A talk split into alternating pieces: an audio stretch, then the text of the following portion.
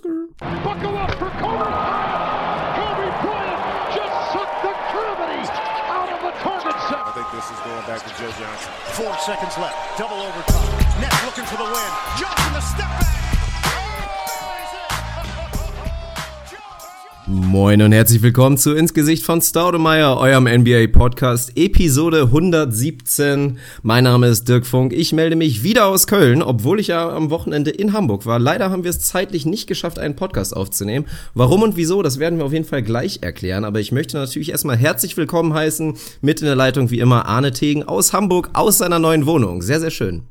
Moin Mahlzeit und bienvenidos natürlich auch von mir. Ja, schade, Alter, dass du nicht mehr da bist. War ein kurzes, aber sehr intensives Vergnügen. Das werden wir gleich mit Sicherheit, werden wir nochmal Gelegenheit haben, da ein bisschen, bisschen was preiszugeben, was die letzten Tage hier los war. Ich freue mich, dass wir jetzt wieder back on track sind, wieder einen Podcast raushauen können. Ich hab Bock. Mein Notizblock ist voll. Er ist digital, aber er ist voll. Mir geht's gut, ich bin die ersten Tage in Freiheit, meine Wohnung ist schön, das Wetter ist gut, ich war beim Sport, hab einen Kaffee hier stehen aus der Werder Bremen Tasse. Also im Prinzip, ich bin am Ceiling, an der Ceiling angekommen. Mir geht's absolut sensationell. Ich hoffe, bei dir ist es ähnlich. Das hört sich extrem stabil an. Ich würde fast sagen, das ist ein Career High, was deine Stimmung angeht, oder? Aber ich kann es nachvollziehen. Du hast es dir auch völlig verdient. Die Hintergründe lassen wir jetzt noch mal minimal offen. Aber ja, ich kann eigentlich auch nicht klagen. Ich bin noch, ja, sagen wir mal, mittelschwer lediert vom Wochenende. Da können wir gleich auf jeden Fall noch ein bisschen drauf eingehen. Aber ansonsten, ja, was wollen wir dazu sagen? Wir haben beide Zeit, auf jeden Fall uns jetzt hier unserem Projekt noch ein bisschen ausführlicher zu widmen. Wir hatten jetzt eine kurze Pause, die natürlich auch durch das lange Wochenende in Hamburg geschuldet war, was voller Termine und Spaß natürlich auch war. Aber aber jetzt sind wir auf jeden Fall locked in. Die Conference Semifinals laufen. Ja, wie spannend es ist, da werden wir später noch ein bisschen drauf eingehen. Aber jetzt die Pause war auf jeden Fall jetzt nochmal die letzte Aufna Ausnahme, bevor wir jetzt den Rest der Playoffs komplett durchladen werden. Ja, stabil. Das Wochenende war ereignisreich. Ich habe es, glaube ich, eben schon mal angeteasert. Du, mein Lieber, hast einen DVV-Punkt. Das ist das Highlight vorneweg. Yes. Wir müssen damit anfangen. Es führt kein Weg dran vorbei. Der gute Funk war ja nicht nur hier zu Besuch, um mich zu besuchen, sondern auch, um tatsächlich den ersten A-Cup zu spielen in seiner Karriere. Die Volleyball- oder Beachvolleyball-Interessierten, denen wird das ein bisschen was sagen. Saisonauftakt war, glaube ich, im Hamburger Beachvolleyballverband. Dirk Funk hat gemeldet, aus dem weiten, fern entfernten Köln angereist und direkt hat er sich mal bis ins Halbfinale vorgetankt. Wie, das wissen wir eigentlich alle noch nicht so wirklich, aber es ist passiert. Das Ziel, was ich dir vorher gesteckt habe, muss man mal fairerweise sagen. Ich habe dir das Halbfinale als Ziel mitgegeben. Du hast es als völlig utopisch und chancenlos abgetan. Aber, das muss ich dir zugute halten, du hast geliefert, mein Lieber. Du hast geliefert und hast einen DVV-Book. Wie hyped bist du noch?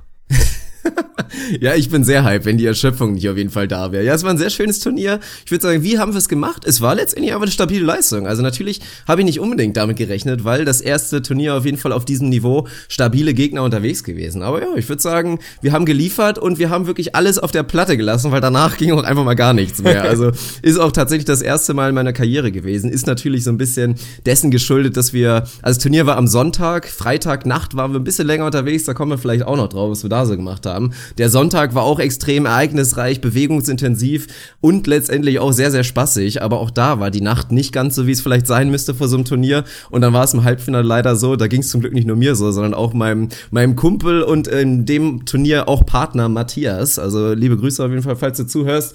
Da haben wir das Halbfinale tatsächlich aufgeben müssen nach wenigen Punkten, weil wir einfach beide Ganzkörperkrämpfe bekommen haben. Das Spiel um Platz drei natürlich in letzter Konsequenz dann auch war ganz unterhaltsam. Also in unserem letzten Spiel vor dem Halbfinale, was wir ja gewinnen konnten, mussten wir im dritten Satz bei 14-11 für uns und man spielt bis 15, musste ich ein Timeout nehmen, tatsächlich mit drei Matchbällen, weil es einfach kurz davor, ich weiß nicht, ob es jeder vielleicht mal erfahren hat, schlimmes Gefühl, wenn du dich nicht bewegst, du stehst einfach und du merkst, fuck, es krampft gleich überall. Also das war ein kleines bisschen scary. Die letzten Tage waren auch wirklich hart deswegen, aber ich erhole mich langsam wieder und die Freude überwiegt.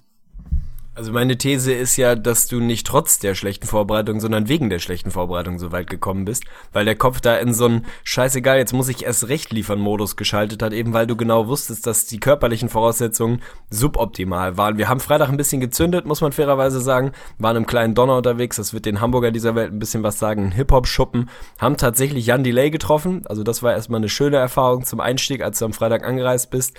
Samstag waren wir selber sportlich aktiv, haben den Tennisschläger und den Bierpong-Arm geschwungen. Also auch da ging's, ja, ging's nicht auf dem Sofa daher. Insofern, ich war Sonntag völlig im Eimer. Wie du es geschafft hast, irgendwie sieben Volleyballpartien ab zu absolvieren, ist mir völlig schleierhaft. Ich wäre spätestens nach der ersten Partie raus gewesen. Aber ich glaube, am Ende des Tages, es war ein Blessing in disguise, die nicht so, nicht so wahnsinnig gute Vorbereitung und hat dazu beigetragen, dass du noch fokussierter, noch mehr locked in warst und geliefert hast. Also das ist meine Theorie. Was ist denn überhaupt ein Over-Under? Wie viele Leute überhaupt was damit anfangen können mit diesen ganzen Begriffen? A-Turnier, TVV-Punkt. Prozentual? Vier? Oder vier Leute Nein, insgesamt? Vier, absolut. absolut. Naja gut, also alle Volleyball-Interessenten, die vielleicht schon mal selber Beachvolleyball gespielt haben, können uns ja vielleicht mal schreiben, was sie damit anfangen können. Ansonsten, ja, also das ist schon, ja, es bringt auch nichts, das zu erklären. Es war einfach eine stabile Nummer, aber die anderen Tage waren wirklich auch nicht weniger stabil. Ich fand vor allen Dingen, für mich am spannendsten war, und das war auch nochmal wieder so eine kleine Lebensweisheit, man versucht immer, also auch am Freitag, dann ging es uns los, wir waren ein bisschen in größerer Gruppe und gerade wenn dann, wenn man so mit Touris unterwegs ist, war ich ja in dem Fall auch, dann gilt's dann immer so, dann überlegst du, was machen wir denn heute? Oh, wir sind in Hamburg, da müssen wir mal richtig zünden und da müssen wir mal richtig was Geiles machen. Und dann bist du auch unterwegs und waren echt in einem schönen kleinen Schuppen, wo es auch ordentlich zur Sache ging. Also lief wirklich sehr, sehr stabile Musik. Der DJ hat auf jeden Fall durchgeladen ohne Ende. Also war geile Musik am Start. Aber dann im direkten Kontrast dazu hatten wir am Samstag wirklich als auf die komplette Basis runtergebrochen. Wir hatten einfach ein paar geile Leute. Wir hatten alle Bock. Wir hatten einen geilen Tag, waren sportlich aktiv. Und dann hat am Ende einfach wirklich gereicht, ein, zwei Runden Bierpong, eine geile Spotify-Playlist und ein bisschen Freiraum im Tennisheim. Und das war die beste Party, die du dir wünschen kannst. Also da ist es mal wieder, du brauchst nur ein paar geile Leute um dich herum und das ist der beste Tag, den du dir vorstellen kannst. Ja, absolut. Das Rezept für eine gute Party ist da echt relativ simpel. Gute Mucke, gute Playlist, ja, ein, zwei Kaltgetränke und einfach gute Leute um dich rum. Da läuft das von ganz alleine. Dann kann es auch ein, ein Tennisheim sein, so wie das am Samstag der Fall war. Massives brachiales Shoutout an den Büchener Tennisclub, der glorreiche BTC. Ihr werdet von diesem Verein hören. Das mehr kann ich dazu jetzt an dieser Stelle noch nicht sagen. Es gab ein spektakuläres Signing in der Free Agency, die gerade abgelaufen ist. und der BTC wird attackieren, meine Freunde. Der wird attackieren. Ich kann schon mal vorwegnehmen, Arne hat angefangen Tennis zu spielen. also in dieser Saison sehen wir dein Debüt, glaube ich, noch nicht. Aber ab der nächsten Saison, also 2018, wirst du in den Ligabetrieb mit einsteigen und dann, ja, den Büchner Umkreis auf jeden Fall aufflügen. Also mal schön umflügen, die ganze Geschichte. Ist doch stabil. So ist es. Jetzt wird die Basis gelegt in diesem Sommer und dann wird brachial attackiert. Die Vorhandpeitsche ist, ist geladen und gezündet. Also ich habe auf jeden Fall Bock. Das wird ganz interessant.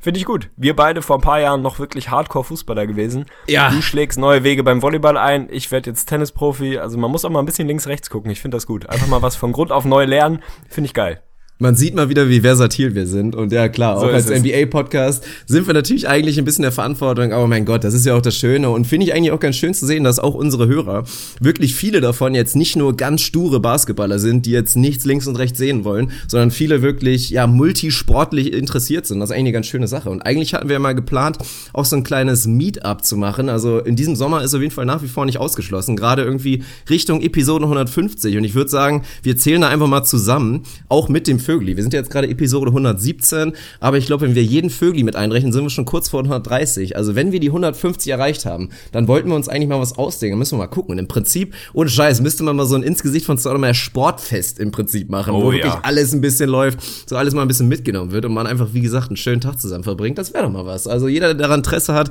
schreibt auf jeden Fall mal und dann äh, sehen wir mal, was wir auf die Beine stellen können. Finde ich gut, dann werden wir noch so ein paar Ehrenurkunden und Teilnahmeurkunden wie bei den Bundesjugendspielen verteilen. Schlagball, Weitwurf, ja, ganz genau. ah, finde ich gut. Das ist doch mal ein Projekt für die 150. Gefällt mir gut. Ja, gut. Aber um jetzt mal vielleicht so ein bisschen die Kurve zu bekommen, war ja dann auch noch, und man muss fast sagen, es ist leider so ein kleines bisschen in den Hintergrund gerückt. Am Sonntag hatten wir uns eigentlich noch riesig gefreut. Also erstmal, ich wollte eigentlich meinen sportlichen Erfolg und es war ja tatsächlich es war eigentlich mein großes Ziel, was ich hatte. Und ich habe jetzt auch gerade aktuell kein Ziel mehr. Also das nächste Ziel muss jetzt wieder gesteckt werden. Jetzt habe ich es relativ früh erreicht, was natürlich eine schöne Sache war. Und eigentlich hatte ich mir wirklich da vorgenommen, das natürlich auch dementsprechend zu feiern. Aber wir waren alle so ruiniert, dass wir da nicht, mehr viel mehr machen konnten, als uns aufs Sofa zu setzen und ein bisschen die NBA-Spiele mitzunehmen. Das Washington-Spiel davor hatten wir leider schon verpasst. Da haben wir nur das Ergebnis gesehen. Und dann hatten wir uns eigentlich wirklich auf das Game 7 Clippers gegen Jazz gefreut. Und auch das war dann leider ein kleines bisschen Downer. Es lag, glaube ich, nicht nur an unserer körperlichen körperlichen Verfassung, sondern allgemein auch so ein bisschen im Sportlichen, oder?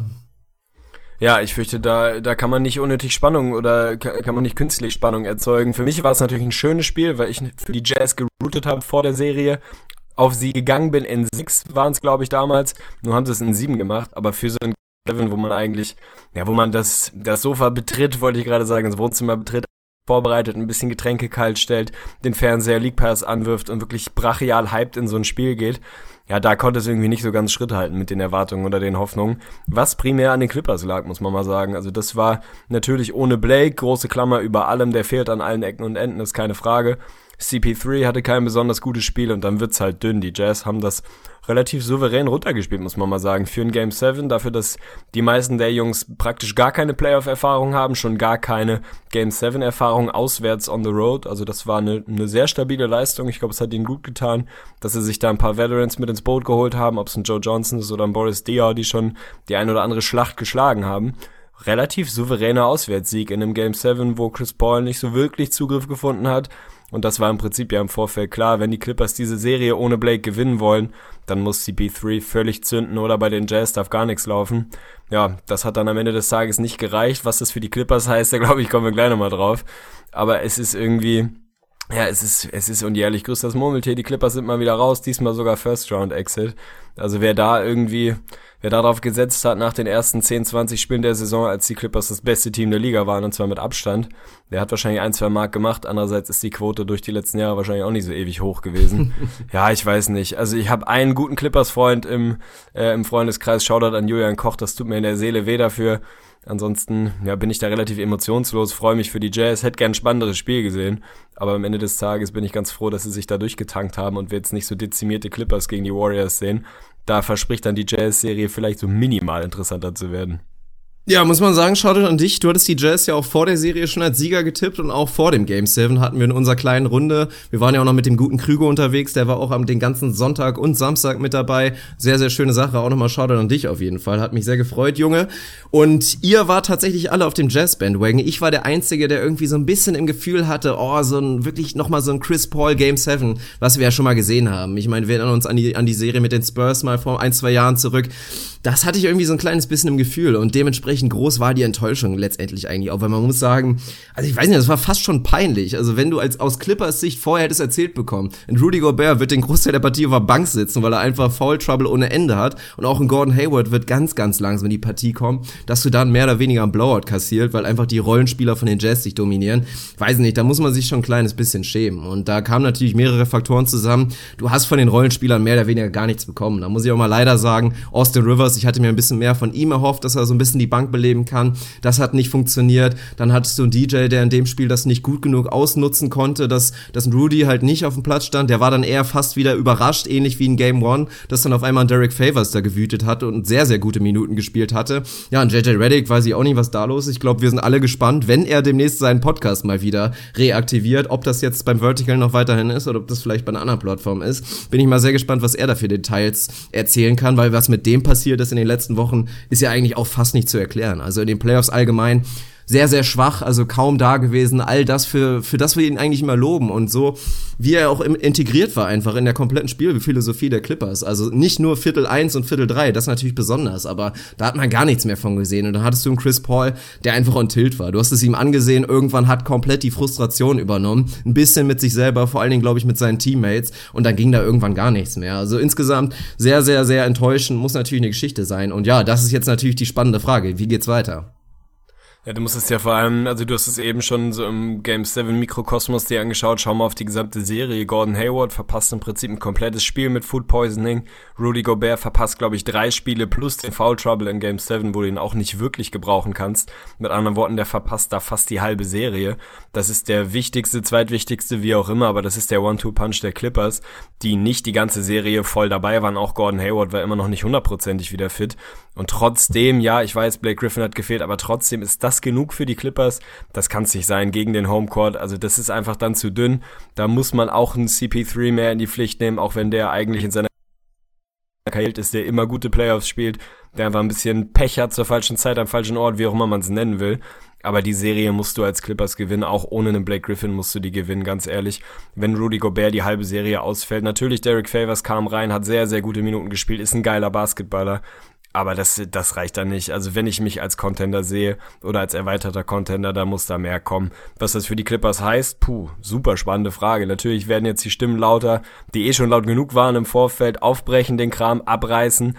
Aber da ist natürlich wieder die Frage, was machst du da? Wie machst du das?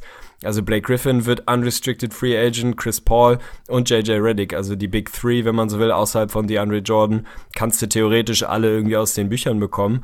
Aber was heißt denn das? Das heißt im Endeffekt, dass du sie ohne jeglichen Gegenwert gehen lässt und dann auf einmal natürlich tonnenweise Cap Space hast, aber als immer noch irgendwie kleinere Franchise in LA, als so ein bisschen der kleinere Bruder der Junior-Partner, da dann auf dem Free Agent Markt total durchdrehen musst. Die Frage ist, lässt du, wenn dann alle gehen, also brichst du richtig auf oder machst es ein bisschen soft und lässt meinetwegen nur Blake Griffin gehen, weil du irgendwie seinem Körper nicht zutraust, dass ja, dass das langfristig funktionieren kann. Chris Paul ist eine Ecke älter, aber irgendwo besser. Also machst du dann komplett Tabula Rasa und sagst Scheiß drauf, wir machen jetzt The Process 2.0, wir ziehen Philly irgendwie nach, nach LA und drehen völlig durch oder machst es so ein bisschen halbgar und lässt nur einen davon gehen oder signst du vielleicht einen Blake erstmal und versuchst ihn dann perspektivisch zu traden. Also ich finde jetzt, klar, es ist ein bisschen impulsiv, würde ich auch sagen, diese Konstellation in der Form macht offenbar keinen Sinn mehr. Warum auch immer, ob es Verletzungen sind, ob es einfach nicht passt, ob es, was weiß ich, verflucht in Anführungsstrichen ist. Also ich kann den Impuls verstehen, zu sagen, wir müssen mal was Neues machen. Aber wie machst du es denn? Also machst du direkt all in, alle raus, alle weg und schauen wir mal, was geht? Oder machst du so eine halbgare Geschichte? Ja, ich würde gerne deine Meinung hören. Wir sagen doch immer so schön, Eier auf den Tisch. Also wir können ja drüber sprechen, was wir vielleicht am realistischen betrachten, aber was du jetzt, wenn du GM, Coach, Doppelfunktion, Doc Rivers, das sind auch über ihn müssen wir uns, glaube ich, unterhalten. Was würdest du denn machen? Wenn ich General Manager Doc, äh, äh, Doc Griffin, wollte ich gerade sagen, geil, Doc Rivers wäre, dann würde ich den Trainer Doc Rivers weiterhin einstellen, würde den General Manager Doc Rivers definitiv entlassen, weil das einfach, es, ist, es kann in der Stelle kann es nicht funktionieren. Diese Doppelbelastung funktioniert nicht. Er hat als GM keinen guten Job gemacht. Ich habe es hier in der kleinen Runde schon mal gesagt. Mir ist egal, wer sich verletzt, egal wie die Grundkonstellation ist, egal was das Surrounding ist. Wenn Paul Pierce in diesem Zustand als absoluter Kadaver noch Minuten für dich spielen muss in der Playoff-Serie, dann hast du was falsch gemacht. So leid es mir tut, ich liebe The Truth, geiler Typ, aber den kannst du heutzutage nicht mehr bringen. Das funktioniert nicht mehr da hast du dann irgendwas nicht richtig gemacht. Insofern wäre das meine erste Amtshandlung, da die Personalien irgendwie neu aufzustellen, dafür zu sorgen, dass ich mich auf mein Coaching fokussieren kann und dass im, ja, im GM-Office, im, im Head-Office, wie auch immer, ein bisschen besserer Job gemacht wird und dann wird's halt interessant. Also ganz ehrlich, ich, ich glaube nicht, dass du als Clippers-Organisation, auch wenn da Kohle ohne Ende ist mit einem Steve Ballmer, dass du auf dem Free-Agent-Markt auf einmal so brachial zünden kannst, dass du sagen kannst, wir lassen die gehen und positionieren uns da irgendwie neu. Also ich kann mir vorstellen, dass ich vielleicht tatsächlich, auch wenn es weh tut, einen JJ Reddick gehen lassen würde. Und Chris Paul, ganz ehrlich, nach wie vor, jeder Vertrag dieser Welt, den, den, den lege ich ihm hin. Also ganz ehrlich, ich, ich werde einen Teufel tun und einen Chris Paul gehen lassen. Und bei einem Blake würde ich wahrscheinlich tatsächlich versuchen, den zu signen und perspektivisch zu traden. Und dann irgendwas, was ein bisschen besser passt. Vielleicht ein Stretch Vierer, noch ein junges Asset dazu, wie auch immer. Natürlich kriegst du für Blake One-on-One -on -one irgendwie nichts, nichts Adäquates zurück oder nichts ähnlich Gutes zurück ich würde diesen Kern aufbrechen in irgendeiner Art und Weise, aber ich würde es ein bisschen softer versuchen jetzt nicht einfach sagen, Chris Paul, ja, geh halt zu den Spurs, du kriegst keinen neuen Vertrag, Blake, danke, danke für nix, das war's, JJ Reddick, tschüss und dann mal schauen, was geht. Also das glaube ich funktioniert ganz ehrlich nicht. Von daher ich gebe Chris Paul einen Vertrag, leg ihm den zumindest hin, ob er dann signed, ist eine andere Frage. Ich leg auch Blake nochmal einen hin, vielleicht lasse ich JJ Reddick gehen und dann versuche ich irgendwie für Blake perspektivisch auf dem, auf dem Trademark was zu kriegen. Ja, klingt ganz vernünftig. Ansonsten, man hat natürlich jetzt auch in unserer Gruppe viele Meinungen gehört. Da ist man auch einfach ein bisschen emotional, glaube ich, behaftet, wenn man dann einfach direkt mal raushaut. So, nee, der Kern muss jetzt auf jeden Fall aufgebrochen werden. Auch ich war ja vor einem Jahr schon mal so weit, das so ein bisschen zu, ja, einfach mal rauszuhauen. Aber ich finde, das ist immer ein bisschen zu einfach gedacht, wenn man halt einfach mal über die Alternative nachdenkt. Ich meine, mit diesem Kern spielst du jede Saison um die Playoffs mit, auch im Homecourt mit und bist irgendwie in irgendeinem Szenario ein Contender, auch wenn man sich's kaum vorstellen kann. Einfach, wenn sie halt mal gesund bleiben würden, wohinter man natürlich inzwischen sieben Fragezeichen da machen muss und sich da ein bisschen Verletzungspech bei anderen Kadern vorstellt oder mal bei dem Team der Golden State Warriors oder was auch immer, dann reden wir ja von einem Team, was schon irgendwie Potenzial hätte, in die Finals zu kommen. Und das sehe ich auch nach wie vor da. Von daher weiß ich's nicht. Also ich würde natürlich an GM-Stelle definitiv auch den beiden den Vertrag geben und dann gucken, was passiert. Und dann, was was die beiden machen werden, ist natürlich die große Frage. Da müssen wir gleich mal drüber sprechen, auch aus der sportlichen Perspektive von jedem Einzelnen und vor allen Dingen auch so ein bisschen vielleicht die moralische. Ansonsten bin ich mir relativ sicher, dass wir JJ Reddick nicht mehr als Clipper sehen werden. Da würde ich ein kleines Löckchen hintermachen. Der müsste schon irgendwie einen Paycut nehmen und ich glaube nicht, dass er das macht. Also JJ Reddick ist jetzt auch einfach mal dran und hat sich auch verdient, auch wenn seine Players schwach waren, dass er jetzt einfach mal seinen letzten großen Vertrag unterschreiben wird und ich glaube nicht, dass der bei den Clippers sein wird. Also ist natürlich auch echt ein herber Abgang und ansonsten musst du, weiß ich nicht, also ich bin dafür, dass du diesen, diesen Kern zusammenhältst und dann bist du halt einfach in der Pflicht und da sprechen wir natürlich von GM Doc Rivers oder einem neuen GM, weil auch das muss ich dazu sagen, also wenn ich irgendwo hingucke und sage, ich brech's auf, dann ist es die Stelle, weil Doc Rivers hat's für mich nicht gezeigt. Also über seine GM-Leistung haben wir schon oft gesprochen, da kannst du ihm, boah, weiß ich nicht, ob du ihm da noch ausreichend geben kannst auf dem Nein. Zeugnis und auch als Coach. Also wie gut war es denn wirklich? Auch da hat er Fehler gemacht und ich bin mir nicht ganz sicher, ob das die richtige Lösung wäre. Also wenn, würde ich sagen, musst du diesem sportlichen Kern irgendwie noch mal eine Chance geben, das vielleicht mit einer anderen Spielphilosophie zu machen und gucken, wie weit es geht. Also und ansonsten bist du, wie gesagt, dann auch wieder als neuer GM in der Pflicht. Du musst vernünftig draften. Da haben die Clippers keinen guten Job gemacht in der letzten Zeit. Du hast keinen irgendwie aus den letzten Jahren, den du mal sagst, ja, den haben wir irgendwann mal an, weiß ich auch nicht, an 23 gedraftet und der ist für uns ein wichtiger Mann geworden oder selbst ein Second Rounder, so wie das viele andere Teams hinbekommen haben, so wie es die Spurs jedes Jahr wieder hinbekommen. Du siehst es ja jetzt auch wieder. Wie viele von denen spielen jetzt aktuell wichtige Playoff-Minuten? Ob es ein Kyle Anderson ist, der auch wieder so ein kleiner Reach war und alle dachten, ja, okay, was wollen sie denn mit dem? Ist halt irgendwie so ein Spurs-Pick. Das sind Jungs, die dann irgendwann für dich wichtige Playoff-Minuten spielen. Das haben die Clippers nicht hinbekommen und das ist der große Fehler. Ja, würde ich, würde ich tatsächlich soweit unterschreiben. Ob es dann, dann wirklich passiert, also ob wir diese, ja, diese Personalie GM Doc Rivers wirklich in der Kritik sehen und ernsthaft zur Disposition gestellt sehen, da mache ich noch ein, zwei Fragezeichen dahinter. Aber für mich wäre das der allererste Schritt. Also man hat ja so oft dieses typische, typische Sprichwort, der Fisch stinkt vom Kopf weg. Ich glaube, glaub, ich habe tatsächlich es mal geschafft, First Try ein Sprichwort richtig hinzubekommen. Also schau doch an mich auf jeden Fall. Das ist tatsächlich so. Also du kannst nur so viel dann, dann unten am Fundament machen, wenn oben ja, wenn oben an der Spitze am Entscheidungshebel, wenn man so will, falsche, oh, unten am von oben am Fundament, wie auch immer. Du weißt ja, was ich sagen will. Wenn dann tatsächlich an da der. Da bist du kurz überheblich ja, geworden. So ist es. Wenn in der Führungsposition einfach falsche Entscheidungen getroffen werden und was das Roster-Building angeht, und da haben die Clippers die letzten Jahre keinen guten Job gemacht und da ist Doc Rivers in der Pflicht, da ist er hauptverantwortlich. Er hat da zwar natürlich seinen, ja, seinen Staff, der da mit dran arbeitet, aber er hat dafür am Ende den Kopf hinzuhalten und dass sie, was, ja, was die Roster-Konstruktion keinen guten Job gemacht haben, das sieht man. Dafür ist für mich Paul Pierce nur eines von, keine Ahnung, drei bis fünf Beispielen. Das kann nicht angehen. Du kannst dich nicht in eine Situation bringen, wo Paul Pierce irgendwie 15 bis 20 Minuten auf einmal spielen muss. Der kann sich kaum noch bewegen. Der hat einen Airball nach dem anderen rausgeworfen, hatte dann nochmal ein, zwei lichte Momente, aber der ist einfach durch. Und das nicht erst seit vorgestern. Und das ist auch für jeden Außenstehenden irgendwo ersichtlich. Also da musst du einen besseren Job machen. Wenn du die Spurs eben schon mal angesprochen hast, jetzt mal vorausgesetzt, du hast gerade eine Hose an, was bei dir nicht ganz sicher ist. Nee, Wie feucht ist das Höschen, wenn du dir Chris Paul als neuen, neuen Point Guard bei den Spurs vorstellst? Ja, das ist natürlich ein Szenario, was wir in der Gruppe jetzt aufgehört haben, aber was ich auch schon mal vor, ich glaube, eineinhalb, zwei Wochen einfach mal aufgebracht habe. Da haben wir uns auch kurz schon mal drüber unterhalten. Das ist natürlich irgendwie sowas, was, was zusammenpassen würde. Arsch auf Eimer, sagt man ja, hoffe ich auch irgendwie. Das wäre natürlich. Zwei aus zwei bei also Sprichworten. Zwei aus zwei. Stabilste Leistung aller Zeiten. Nee, das wäre irgendwie, es ist halt eine klassische Win-Win-Situation, tatsächlich. Die Spurs sind natürlich absolut auf der Suche und da werden wir dann irgendwann drüber sprechen, sollten die Spurs mal ausscheiden demnächst, ob das ja realistisch ist ist, da werden wir später nochmal drüber sprechen. Aber da sucht man natürlich, da hat man jetzt diesen, diesen Wechsel einfach, den Generationswechsel, der jetzt natürlich schon längst eingeleitet wurde, indem sie Leonard das Steuer übergeben haben, aber auch ein Tony Parker wird einfach irgendwann kein Starter mehr sein können und dann fadet ein Paul Gasol langsam raus, auch ein LaMarcus Aldridge ist schon ein bisschen hinter seiner Prime und da suchst du natürlich noch nach einem, der akut für dich wirklich weiter dieses Contender-Window offen halten kann und das ist selbstverständlich ein Chris Paul. Auch wenn wir, glaube ich, langsam drüber reden müssen, dass Chris Paul vielleicht gerade noch so in seiner Prime ist. Wie lange kann er das noch machen? Aber das ist halt genau das Argument, was man jetzt sagen muss. Wenn du Chris Paul bist und du hast eigentlich so eine gute, großartige individuelle Karriere hingelegt und jeder bezeichnet dich als Point Guard, äh, Point Guard. In jeder Liste der Top 3 Point Guards aller Zeiten wird irgendwer Chris Paul da auf jeden Fall nennen. Für viele ist er sogar vielleicht die Nummer 2 oder wenn nicht sogar die Nummer 1, auch wenn ein paar Titel fehlen. Aber das ist halt die Sache. Also wenn du seine Karriere im Nachhinein irgendwie als großartig bewerten musst, dann fehlt da noch so ein bisschen Teamerfolg. Und wo kann er den am realistischsten haben und dann auch in Verbindung irgendwie mit dem Team, was ihn wirklich sein könnte, was Capspace angeht, dann sind es die Spurs. Also ich würde es natürlich unfassbar gerne sehen. Mal gucken, wie wirklich da die Synergie wäre zwischen ihm und einem Pop und dann natürlich zusammen mit einem Kawhi Leonard. Also das wäre natürlich unfassbar.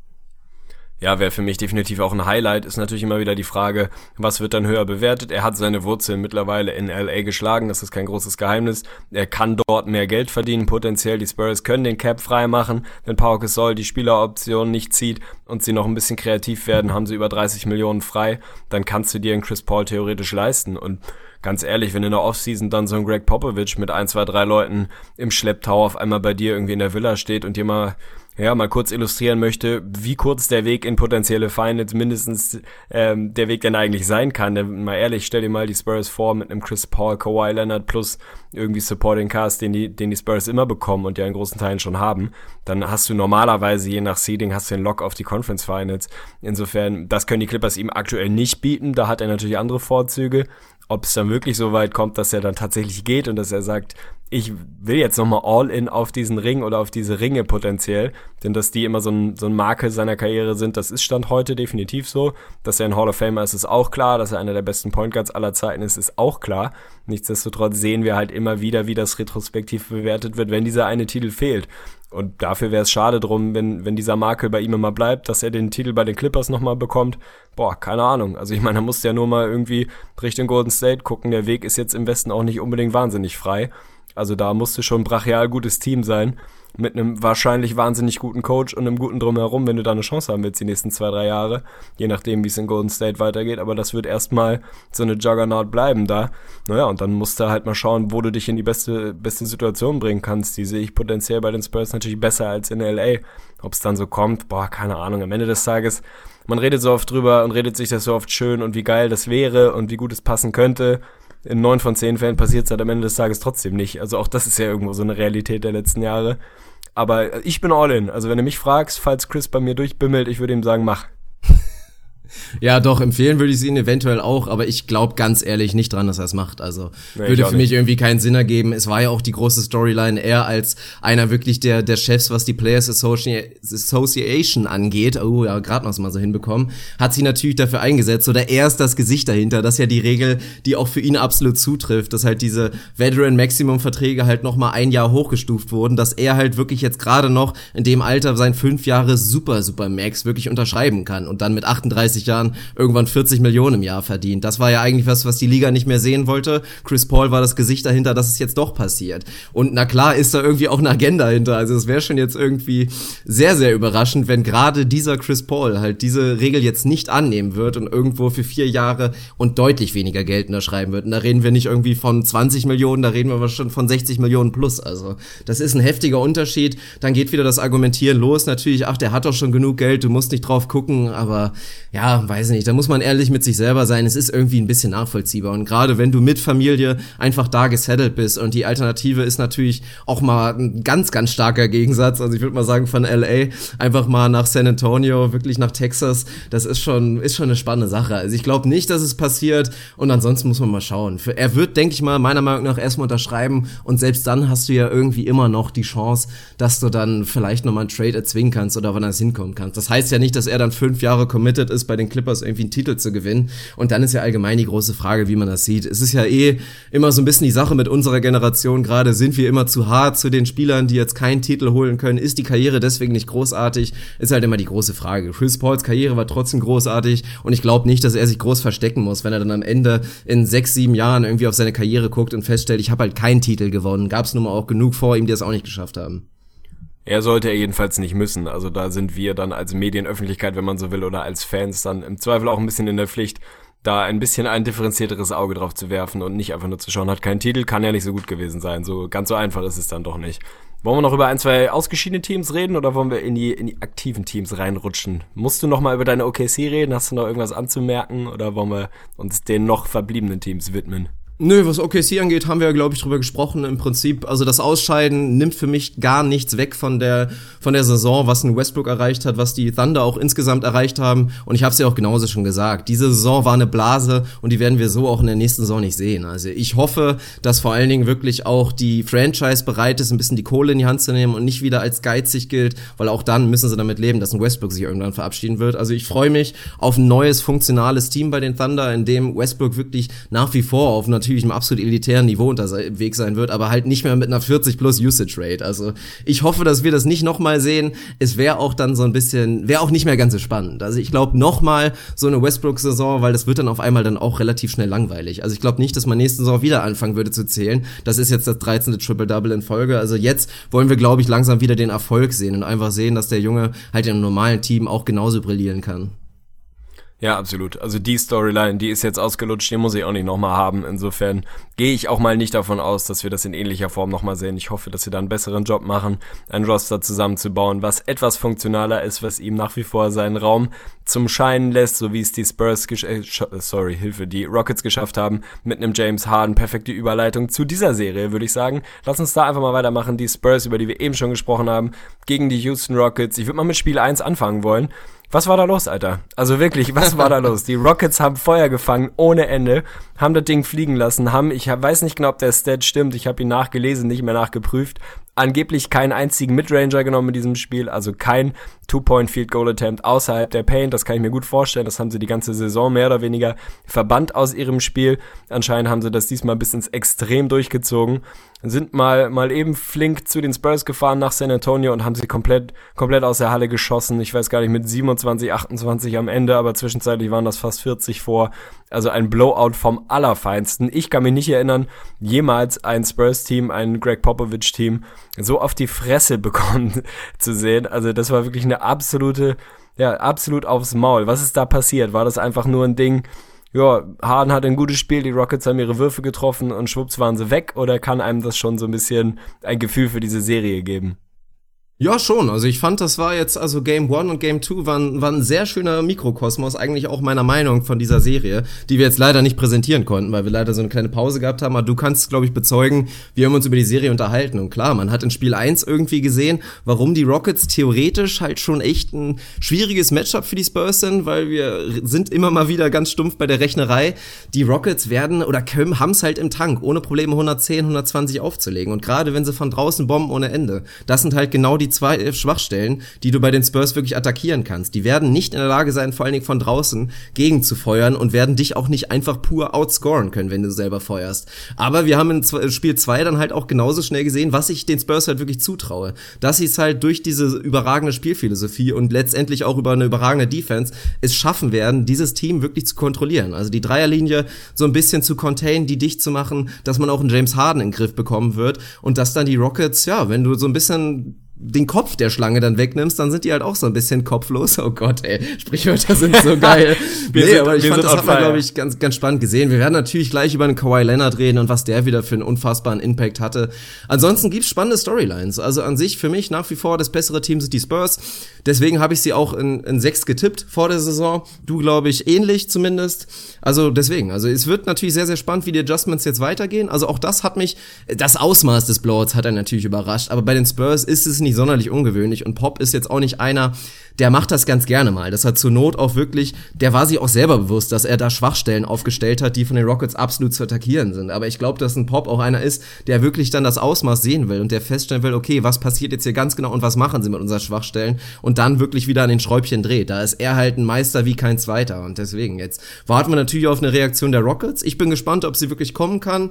Bin relativ selbstbewusst, dass die Spurs auf jeden Fall mindestens ein Spiel bei den Rockets holen können und dann haben wir eine offene Serie, die letztendlich aber am Ende, glaube ich, klar zu den Spurs gehen wird. Ja, ich habe mich natürlich ein bisschen weiter im Vorfeld aus dem Fenster gelehnt. Das haben unsere Hörer noch nicht mitbekommen. Du hast es richtig gesagt. Wir haben das nicht on-air gemacht, aber Ehrenmann durch und durch. Da lasse ich meine Meinung natürlich auch nicht von Spiel 1 blenden. Ich bin vor der Serie sehr selbstbewusst mit den Spurs in 5 gegangen. Das würde jetzt vermutlich nicht mehr halten, würde mich aber nach wie vor deinem Spurs in 6 anschließen. Also für mich sind sie nach wie vor, auch wenn das Matchup ein bisschen unglücklich ist, keine Frage, sind sie für mich das klar bessere Team. Sie haben für mich den besten Spieler dieser Serie potenziell zumindest. Das hat er bisher, was die Playoffs angeht, wahrscheinlich auch recht eindrucksvoll so gezeigt. Sind für mich einfach das etwas reifere Team, das mehrdimensionale Team, eines, das das normalerweise im Tank hat genau das eben zu machen, was du schon richtig gesagt hast, dieses, ja, dieses doch recht klar strukturierte Spiel der Rockets so ein bisschen zu entschlüsseln. Also die Rockets haben halt, du redest immer wieder drüber, sie haben einen Anzug, den haben sie wirklich maßgeschneidert in Perfektion vom besten Schneider dieser Welt für diesen Anzug sich anfertigen lassen, der passt wie angegossen. aber es ist eben auch nur der eine. Die haben nicht so wahnsinnig viele Möglichkeiten, da anders zu spielen, anders zu reagieren. Die Spurs haben da einfach deutlich mehr deutlich mehr Potenzial bei sich im Roster. Riesenproblem wird wahrscheinlich Tony Parker sein, da müssen wir gleich nochmal drüber reden. Für mich spielt zwei natürlich Kawhi unmenschlich, also einfach absolut unmenschlich, was 11 aus 13 oder was er da geschossen hat gegen sich, wurden glaube ich ganze zwei Field Goals irgendwie erzielt im kompletten Spiel. Also der hat mal eben die Eier auf den Tisch gelegt und in seiner bekannt demütigen und unspektakulären Art und Weise gezeigt, was der Typ für ein brachiales Biest mittlerweile geworden ist an beiden Enden des Floors. Eben nicht nur elitärer Verteidiger mit ordentlicher Offense, sondern elitärer Verteidiger mit verdammt elitärer Offense auf der anderen Seite dazu. Also sensationelle Reaktion der Spurs dass ein David Lee im Starting Liner problematisch ist, darf einen eigentlich nicht wirklich überraschen. Also auch Pop hat da für mich so ein, zwei Entscheidungen getroffen, die man im Nachhinein so ein bisschen kritisch sehen kann. Andererseits ist er, genau wie du richtig sagst, halt ein Typ, der dann noch einfach mal laufen lässt, der dann wirklich sagt, ja komm, dann schießt uns halt mal mit 35 ab. Vielleicht wachen meine Jungs dann auf. Oder der halt so Aktionen zieht, wie Mitte drittes Viertel einfach mal alle Starter ziehen. Einfach sagen, ich spiele scheiße, also ab auf die Bank mit euch. Das macht Pop seit Jahrzehnten so. Und ganz ehrlich, wer bin ich, dass ich Greg Popovich kritisiere? Ich glaube, Zach Lowe hat es in einem Podcast mal ähnlich gesagt eigentlich würde er ihn jetzt gerne kritisieren für ein, zwei Sachen, aber es ist fucking Greg Popovich, den kritisiert man nicht. Punkt. Der wird sich dabei irgendwas gedacht haben und am Ende der Serie werden wir sehen, ob das dann der richtige Weg war. Es gibt natürlich so ein paar Personalien und ein paar Storylines, die, was das Matchup angeht, einfach interessant sind. Die Pick-and-Roll-Defense gegen James Harden in Spiel 1. Du kannst halt nicht wirklich switchen. Die Spurs spielen das ganze Jahr eigentlich mit zwei klassischen Big Men, je nachdem in welcher Konstellation. Aber diese klassische Small-Ball-Variante spielen sie eigentlich selten, haben eigentlich zwei Big Men auf dem Platz. Da hast du halt nicht wirklich einen, wo du irgendwie im 1 gegen 1 gegen Harden so ein bisschen was erwarten kannst, dass ein David Lee den nicht containen kann, keine Frage. Der Marcus Aldridge hat es in Spiel 1 auch nicht geschafft. Also die Pick-and-Roll-Defense gegen James Harden ist so, ist so eines der zentralen Themen. Wie, wie erwartest du die Spurs, das zu verteidigen? Also gehst du einfach, gehst du den Switch und hoffst, dass du ihn ein bisschen containen kannst, aber da haben sie eigentlich nicht das Personal. Sehen wir vielleicht Kawhi Leonard mal auf der 4, also wirklich ein bisschen mehr Small Ball? Oder was ist da für dich der erwartete Gang jetzt, die, die letzten potenziell, weiß ich wie vielen Spiele, fünf, wenn es denn sein muss? Ich glaube, dass die Spurs weiter gerne groß gehen würden. Also das ist, glaube ich, eigentlich so der Anzug, den sie am liebsten haben würden, weil es ja andererseits auch wieder ein Matchup ist, was du super attackieren kannst. Du hast mit einem Capella wirklich jemanden, da kannst du einen ganz, ganz klassischen Big Man gegenstellen, ob es jetzt wirklich ein Dwayne Deadman ist oder da musst du dir auch nicht viel Sorgen machen, ob es jetzt ein Pau Gasol ist. Klar wird er dann ein, zwei Mal irgendwie zu agil sein, dass er dann seinen Lob bekommt, aber den bekommt er ja eh. Das ist jetzt nichts, woran du dir wirklich Sorgen machen musst. Und natürlich ist Ryan Anderson von draußen ein Problem, da war ja auch Game 2 weiter brandheiß, aber auf der anderen Seite Seite hast du da natürlich auch eine absolute Stelle, die du attackieren kannst. Und gerade wenn du Lamarcus Aldridge heißt und vor einem Jahr in den Playoffs irgendwie noch 40 und 30 aufgelegt hast, also in einzelnen Spielen mit Punkten, dann ist das eigentlich was, was dir gefallen müsste. Also ich finde die ganze Geschichte auch noch ein bisschen fraglich. Ich finde, dass man da eigentlich auch gut small gehen könnte. Also Kawhi auf der 4 müsste gar nicht unbedingt sein. Ich würde mich auch echt drüber freuen, wenn wir ein bisschen mehr Davies Bertans sehen. Also den könnte ich mir in der Serie wirklich sehr gut vorstellen. Bloß ich glaube erstmal, dass sie es so hinbekommen wollen. Also, dass es einfach so reicht. Es ist ja auch gerade mit einem Aldridge jetzt nicht diese klassische Sache, dass du da einen Ennis Kanter hast. Das ist ja ein guter Verteidiger. Der ist einfach natürlich inzwischen halt 33, 34. Wie alt ist er? Ich weiß gerade nicht genau. Und hat halt keine schnellen Füße mehr. Aber du musst das irgendwie hinbekommen, dass du seine Defense trotzdem am Korb wirklich weiter nutzen kannst. Da ist er ja wirklich, wirklich absolut underrated. Richtig, richtig gut. Also, jo. der hat Rim Protection Werte, die sind fast so gut wie die von Rudy Gobert. Also, das ist einfach ein guter Verteidiger. Du darfst ihm natürlich einfach nicht da so hilflos am Perimeter rumlaufen laufen lassen. Aber ich glaube, das kriegen sie hin und da haben sie natürlich einfach mit dem Individualverteidiger Kawhi Leonard, der so viel kompensieren kann, natürlich einen absoluten Luxus. Und man, ach, über Kawhi müssen wir gleich nochmal sprechen, das ist ja wirklich absolut unfassbar. Also natürlich, seine individuellen Stats, die der absolute Wahnsinn sind, die sind natürlich ein bisschen verfälscht von dieser Grizzlies-Serie, in der er halt größtenteils gegen Vince Carter spielen durfte. Aber es ist wirklich unglaublich. Der Typ trifft gerade 56% seiner Würfe, 50% von draußen und 97% von der Linie. Hat einen True-Shooting-Wert von zwei 72 Prozent. Das sind Werte, die gab es original noch nie. Es gab in den Playoffs noch niemanden, der über fünf Spiele gemacht hat, 30 Punkte plus scored und dabei einen True Shooting Wert von 72 hat. Es ist unglaublich. Und dabei macht er wirklich dann phasenweise in diversen Spielen das Unmögliche möglich und zeigt wirklich, dass er am offensiven Ende absolut durchdrehen kann und auf der anderen Seite einfach Lockdown D spielt und einen James Harden mal wieder zu einem schwächeren Spiel zwingt. Und das ist natürlich der absolute Schlüssel. James Harden, der für mich und da muss man doch als Rockets-Fan einfach ganz ehrlich sein, durchwachsene Playoffs spielt. Ein sensationelles Spiel 1 gemacht, bin ich auch absolut bei allen Rockets-Fans, die dazu recht sagen, es waren zwar nur in großen Anführungsstrichen 20 und 14, aber das war eine sensationelle Leistung. Also wirklich das Spiel kontrolliert, sehr, sehr überragend, muss man einfach mal dazu sagen. Aber pff, also genauso schwach war einfach Spiel 2 und das haben wir jetzt schon öfter gesehen und wenn du einen James Harden einfach nicht konstant, konstant da hast als Superstar und den bräuchte man jetzt, dann bin ich einfach sehr, sehr selbstbewusst aus Spurs Sicht.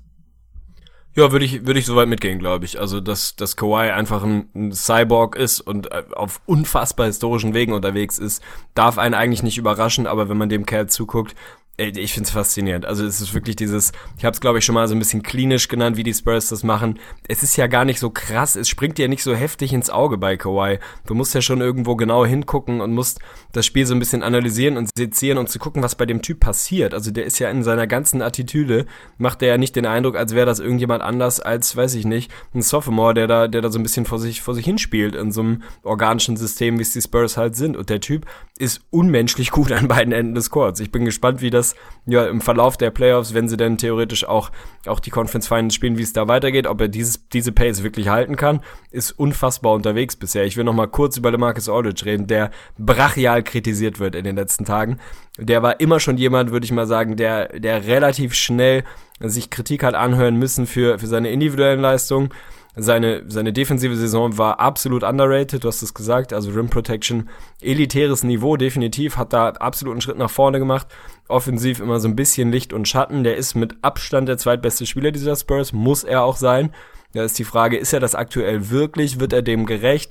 Reicht das aus? Reicht ein ja, unmenschlich guter Kawhi und ein ordentlicher bis vernünftiger irgendwo LeMarcus Aldridge, reicht das aus? Wir haben Szenen gesehen, wo er versucht hat, Ryan Anderson aufzuposten, den ich wahrscheinlich aufposten kann und da kläglich gescheitert ist. Also wie siehst du die Personalie LeMarcus Aldridge jetzt, jetzt im, ja, im Laufe dieser Playoffs und mit so einem kleinen Ausblick auf, was kann denn da potenziell noch gehen in, in dieser Saison? Also erstmal finde ich es minimal unfair, weil das habe ich auch mal vor, also das ist wirklich schon Monate her, haben wir uns mal ein bisschen gestritten über Ryan Anderson und der wird immer so ein bisschen als Witzfigur angesehen, defensiv und das ist er zumindest in Teilen auch, aber was so klassische Situationen angeht, einfach so ein leichtes Post-up zu verteidigen, da ist er jetzt nicht so schlimm, wie viele meinen. Also dass er jetzt das nicht hinbekommt, das kann man jetzt irgendwie nicht vergleichen mit, keine Ahnung, mit einem Otto Porter Jr., der dann irgendwie versucht, einen Isaiah Thomas aufzuposten oder so. Von daher muss ich ihn, was das angeht, vielleicht minimal also entschuldigen, einfach, aber an sich kann man sowas einfach nicht machen. Also du, das ist auch das Problem bei den Spurs, was ich natürlich längerfristig sehe. Du kannst nicht so einen Second Guy haben und eigentlich muss man dann im Umkehrschluss immer mehr applaudieren und sagen, das, was Kawhi Leonard da hinbekommt und was die Spurs allgemein da hinbekommen, eigentlich ohne eine wirklich konstante zweite Option und zeig mir mal irgendein Team, was wirklich nur eine Option hat im Prinzip und ansonsten nur Roleplayer. Also das ist unfassbar, aber das kann längerfristig nicht reichen. Also so ein LaMarcus Aldridge kannst du dir vielleicht als Third Guy erlauben, aber das sieht natürlich wirklich, boah, in in Teilen schon echt düster aus. Also wenn du dann weder deinen Wurf bekommst, und das ist nun mal das Problem, er ist eigentlich ein elitärer Midrange-Jumper, aber es sind halt Midrange-Jumper. Es gibt einen Grund, warum die Rockets die einfach konstant nicht nehmen. Und wenn du dann Spieler hast wie ein Lamarcus Aldridge, wenn die nicht fallen, dann ist das wirklich Katastrophe mal zwei. Und dazu hast du dann einfach keinen Impact sonst überhaupt, also weder Rebounding noch irgendwas. Das ist dann natürlich einfach ein Riesenproblem. Aber ich will ihn jetzt noch nicht komplett abschreiben und könnte mir wirklich vorstellen, dass er dir auch noch mal das ein oder andere Spiel entscheiden wird. Ja, finde ich gut. Also ich bin Freund von LeMarcus Aldridge, sehe die Kritik schon ein, bin bei Ryan Anderson. Ich wusste nicht mehr, dass wir uns gestritten haben. Geil. Ah, doch, also das, doch, doch. Äh, kann ich nicht erinnern, aber finde ich gut. Also offenbar äh, waren wir uns da uneinig. Natürlich ist der so in einem, ja, in einem One-on-One-Matchup nicht katastrophal, aber halt auch weit entfernt von gut. Und Eile Marcus Aldridge, der genau diesen einen Skill eigentlich perfektioniert hat, dass er absolut unguardable im One-on-One aus dem Midrange ist, weil er den Fadeaway im Repertoire hat, weil er so ein bisschen Nowitzki ähnlich den Wurf bekommt gegen jeden, gegen den er ihn bekommen möchte. Den sollte er dann gegen einen Ryan Anderson schon öfter im Korb unterbringen als nicht. Und da gab es schon so ein paar Szenen, wo ich dachte, hoppala, also wenn du dem Team sonst links, rechts nicht so ewig viel geben kannst, dann sollte zumindest der Aspekt irgendwo funktionieren. natürlich hast du dieses, ja, das reine mathematische Problem. Midrange, es sind halt Midrange-Shots. Er hat den Dreier. Wir haben vor der Saison ein bisschen drüber geredet, ob er oder Pau Gasol oder beide da ein bisschen öfter am Perimeter agieren werden, ein bisschen öfter den Dreier nehmen werden. Bei ihm ist das bisher nicht wirklich der Fall. Insofern ist er nach wie vor dieser eigentlich elitäre Midrange-Shooter, einer der besten überhaupt. Das kriegt er im Moment nicht so hundertprozentig auf die Platte, trifft irgendwie, weiß ich nicht, 43 Prozent oder was aus dem Feld in den Playoffs. Er war jetzt noch nie derjenige, der überragend effizient gescored hat. Aber da sollte theoretisch ein bisschen mehr drin sein, wenn du denn wirklich ein bisschen Trouble machen willst. Denn für die Rockets, glaube ich, reicht es auch so mit einem Lamarcus Aldridge auf dem ja, ich sag mal, durchschnittlichen Niveau, auf dem er im Moment unterwegs ist. Wenn ich potenziell eine Runde weiter gucke, da geht da nichts mehr, wenn Marcus Aldridge nicht ja ähnlich wieder unterwegs ist, wie er es ja bei den Blazers schon gezeigt hat. Ich meine, ganz ehrlich, der Typ war war so as close as unguardable, wie es halt irgendwie geht. Der hatte, hatte Spiele, was 89 in zwei Spielen aufgelegt, was irgendwie nur MJ und frag mich nicht wer irgendwie in der Geschichte der NBA mal in zwei Spielen aufgelegt haben. Also der ist ein elitärer Scorer, mit dem du eigentlich, ja, mit dem du richtig Krach machen kannst, richtig ekelhafte Matchups produzieren kannst. Wenn sie das nicht auf die Platte kriegen, dann wird's, dann wird's in jedem Fall schwierig. Was, was geht mit Tony Parker? Was geht ohne Tony Parker, ist die Frage. Noch ist nicht hundertprozentig klar, wie es aussieht. Fährt er wirklich den Rest der Playoffs raus? Die nächsten Spiele wird er, nach allem, was man jetzt weiß, ausfallen. Können sie das, können sie das kompensieren? Also auch wenn es nicht mehr der Tony Parker von, was weiß ich, 2007 ist, nach wie vor ein, ein elementarer Teil dessen, was die Spurs da machen. Also siehst du da ein Riesenproblem? Es ist schon ein Problem. Also es ist ein bisschen zu einfach gedacht zu sagen, ja, sie haben ja einen Paddy Mills, der super Playoffs spielt und den schmeißt du da einfach rein und dann ist das Problem gelöst. Weil wie gesagt, dann musst du ja die Lücke schließen, die dann auf einmal ein Paddy Mills in der Bank reißt. Also ich glaube schon, dass sie es kompensieren können, weil sie einfach da interessante Leute haben mit einem Kyle Anderson, der dir auch wirklich viel den Ball handeln kann und dem ich das auch absolut zutraue, auch selbst in den Playoffs. Wir werden ein bisschen mehr Jonathan Simmons sehen und einfach ein paar mehr Minuten hier und da, aber ich glaube, wenn es ein Team wirklich gut kann, dann sind das die Spurs und im Zweifel wird dann natürlich Kawhi Leonard noch mehr Verantwortung haben, aber mein Gott, inzwischen traue ich dem Jungen alles zu. Also was das angeht, mache ich mir ein bisschen Sorgen. In erster Linie tut's mir einfach ein kleines bisschen leid, weil es mich riesig gefreut hat für Tony Parker, der dann auch immer wieder in der Kritik ist, wenn er dir halt so ein Bagel-Spiel gibt, dass er dann einfach phasenweise wirklich wieder zeigen kann, dass er da ist. Wenn er dann wieder seinen patentierten Spin-Move ansetzt und du dich sieben Jahre zurückversetzt fühlst. Also da sind immer wieder schöne Momente. Es macht, glaube ich, jedem Spaß, einen Tony Parker in guter Form zu sehen. Und das ist nach wie vor ein wichtiger Mann für die Spurs. Hat man jetzt, glaube ich, auch gesehen in den Spielen. Tut ihn schon weh, aber ist jetzt nicht so weit, hat man ja, glaube ich, auch vorher jetzt schon raushören können, dass ich jetzt sagen würde, die Verletzung von Tony Parker wird dafür sorgen, dass sie die Serie nicht gewinnen bin ich soweit mit an Bord und der Kaffee äh, lässt mich Tribut zollen. Insofern, ich brauche eine Pinkelpause.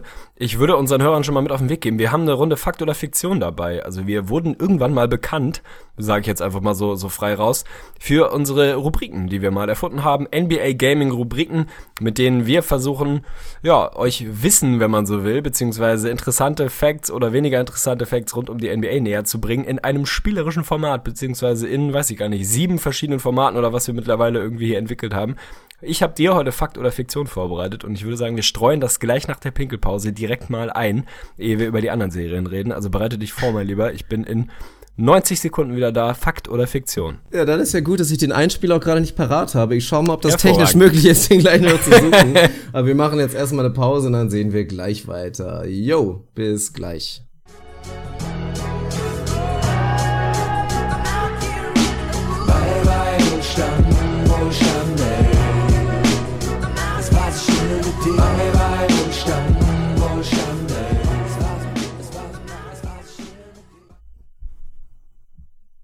Tegen, du, warum übernimmst du nicht? Du hast gesagt, Fakt oder Fiktion ist dran und dann lässt du hier so eine, so eine mittelschwere ah, Pause zu. Ja gut, also, wir spielen Fakt oder Fiktion. Ich bin nicht der Rubrikenerklärer, das wissen unsere alteingesessenen Hörer, von daher überlasse ich jetzt es dir, falls du es nicht eben schon gemacht hast, aber ich habe nicht so hundertprozentig zugehört, einmal Fakt oder Fiktion zu erklären und dann bin ich sehr, sehr gespannt, ob ich liefern kann. Ich glaube nicht. Ja, schön. Schön tief stapeln am Anfang, dann kann man nur, nur glänzen hinten raus. Ich habe es noch nicht erklärt, eben Fakt oder Fiktion. Ich habe es angerissen, eine unserer Gaming-Rubriken, die wir uns irgendwann mal ausgedacht haben und im normalen Saisonverlauf eigentlich in jeder Folge mindestens ein bis zwei davon raushauen. In den letzten Wochen, dadurch, dass die NBA so intensiv in ihrer Playoff-Phase geworden ist, haben wir es ein bisschen hinten angestellt. Jetzt haben wir mal wieder eine dabei. Fakt oder Fiktion, denkbar simpel. Ich werde dem guten Dirk gleich drei ja, Kernaussagen präsentieren, die entweder richtig sind, also Fakt, oder die ich mir ausgedacht habe, also Fiktion. Dirks Aufgabe ist es einfach nur herauszufinden, ist es Fakt, ist es Fiktion, fünf Stück gibt's davon, sprich von 5.0 bis 0.5 ist alles drin. Das ultimative Ziel ist wie immer über 500 zu kommen, also mindestens drei der fünf Aufgaben richtig zu lösen. Das ist im Prinzip denkbar einfach. Fünf Stück gibt's, es geht nur um die Playoffs in diesem Fall, insofern ein bisschen eingegrenzt. Einspieler hast du schon rausgehauen? Nee, hast du nicht. Also haben wir den Einspieler raus. Ja, stimmt. Da hat doch noch was gefehlt. Ich habe ihn gefunden. Also, Fakt oder Fiktion? Weißt du, was du bist?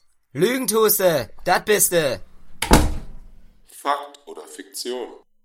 Nicht fehlen darf natürlich auch hier nochmal der Aufruf, gerne mitzuraten. Also das ist natürlich Sinn der Übung, dass ihr da auch für euch im Zweifel den Podcast stoppt und ein bisschen selber rumüberlegt, rumrätselt und schaut, ob ihr das lösen könnt. Was denn? Was gibt's da zu lachen? Ich habe mir gerade einfach nur vorgestellt, dass hier einer sitzt, na toll, jetzt spielen die hier eine Rubrik, was soll ich denn jetzt machen? naja, man muss es ja also dazu Also wichtiger sagen, Hinweis also. von dir, Arne, sehr gut. Mann, Mann, Mann, das nimmt hier schon wieder eine Dynamik, die mir gar nicht gefällt. Ich wünsche dir 05. Also, Fakt oder Fiktion Nummer 1 muss ich da vorschieben. Es geht nur noch um die aktiven Playoff-Teams, also die, die bereits ausgeschieden sind, gehören nicht mehr dazu.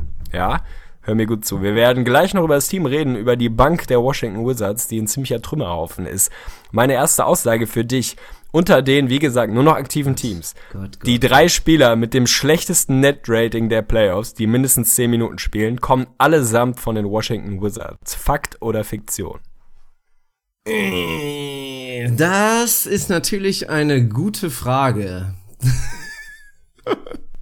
ja gut, was soll ich jetzt machen? Soll ich jetzt irgendwie hier die einzelnen Spieler durchrechnen, bei denen ich es mir vorstellen könnte? Ja, die, die Wizards, ich wollte die Warriors schon sagen, die haben da natürlich ein, zwei Kandidaten, die da schon echt böse abschneiden könnten. Ich befürchte, dass ich da tatsächlich auch echt zu einem Kelly, Kelly Oubre Jr. gucke, den wir immer gelobt haben und von dem wir auch beide ein Fan sind. Aber ich könnte mir sehr gut vorstellen, dass der zum Beispiel dabei ist. Ich habe auch gesehen, also von den aktiven Teams, die jetzt noch mit drin sind, haben die Wizards, glaube ich, auch das schlechteste Net-Rating von allen Teams. Von daher würde es natürlich auch Sinn machen, wenn das irgendwie in Konsequenz stimmt. Ich bin gespannt, wer es ist. Ich könnte mir auch gut vorstellen, dass ein Brandon Jennings mit Sicherheit dabei sein wird. Dann würde noch einer fehlen. Wer das ist, wirst du mir gleich eröffnen können, aber ich würde jetzt einfach mal sagen, dass das stimmt.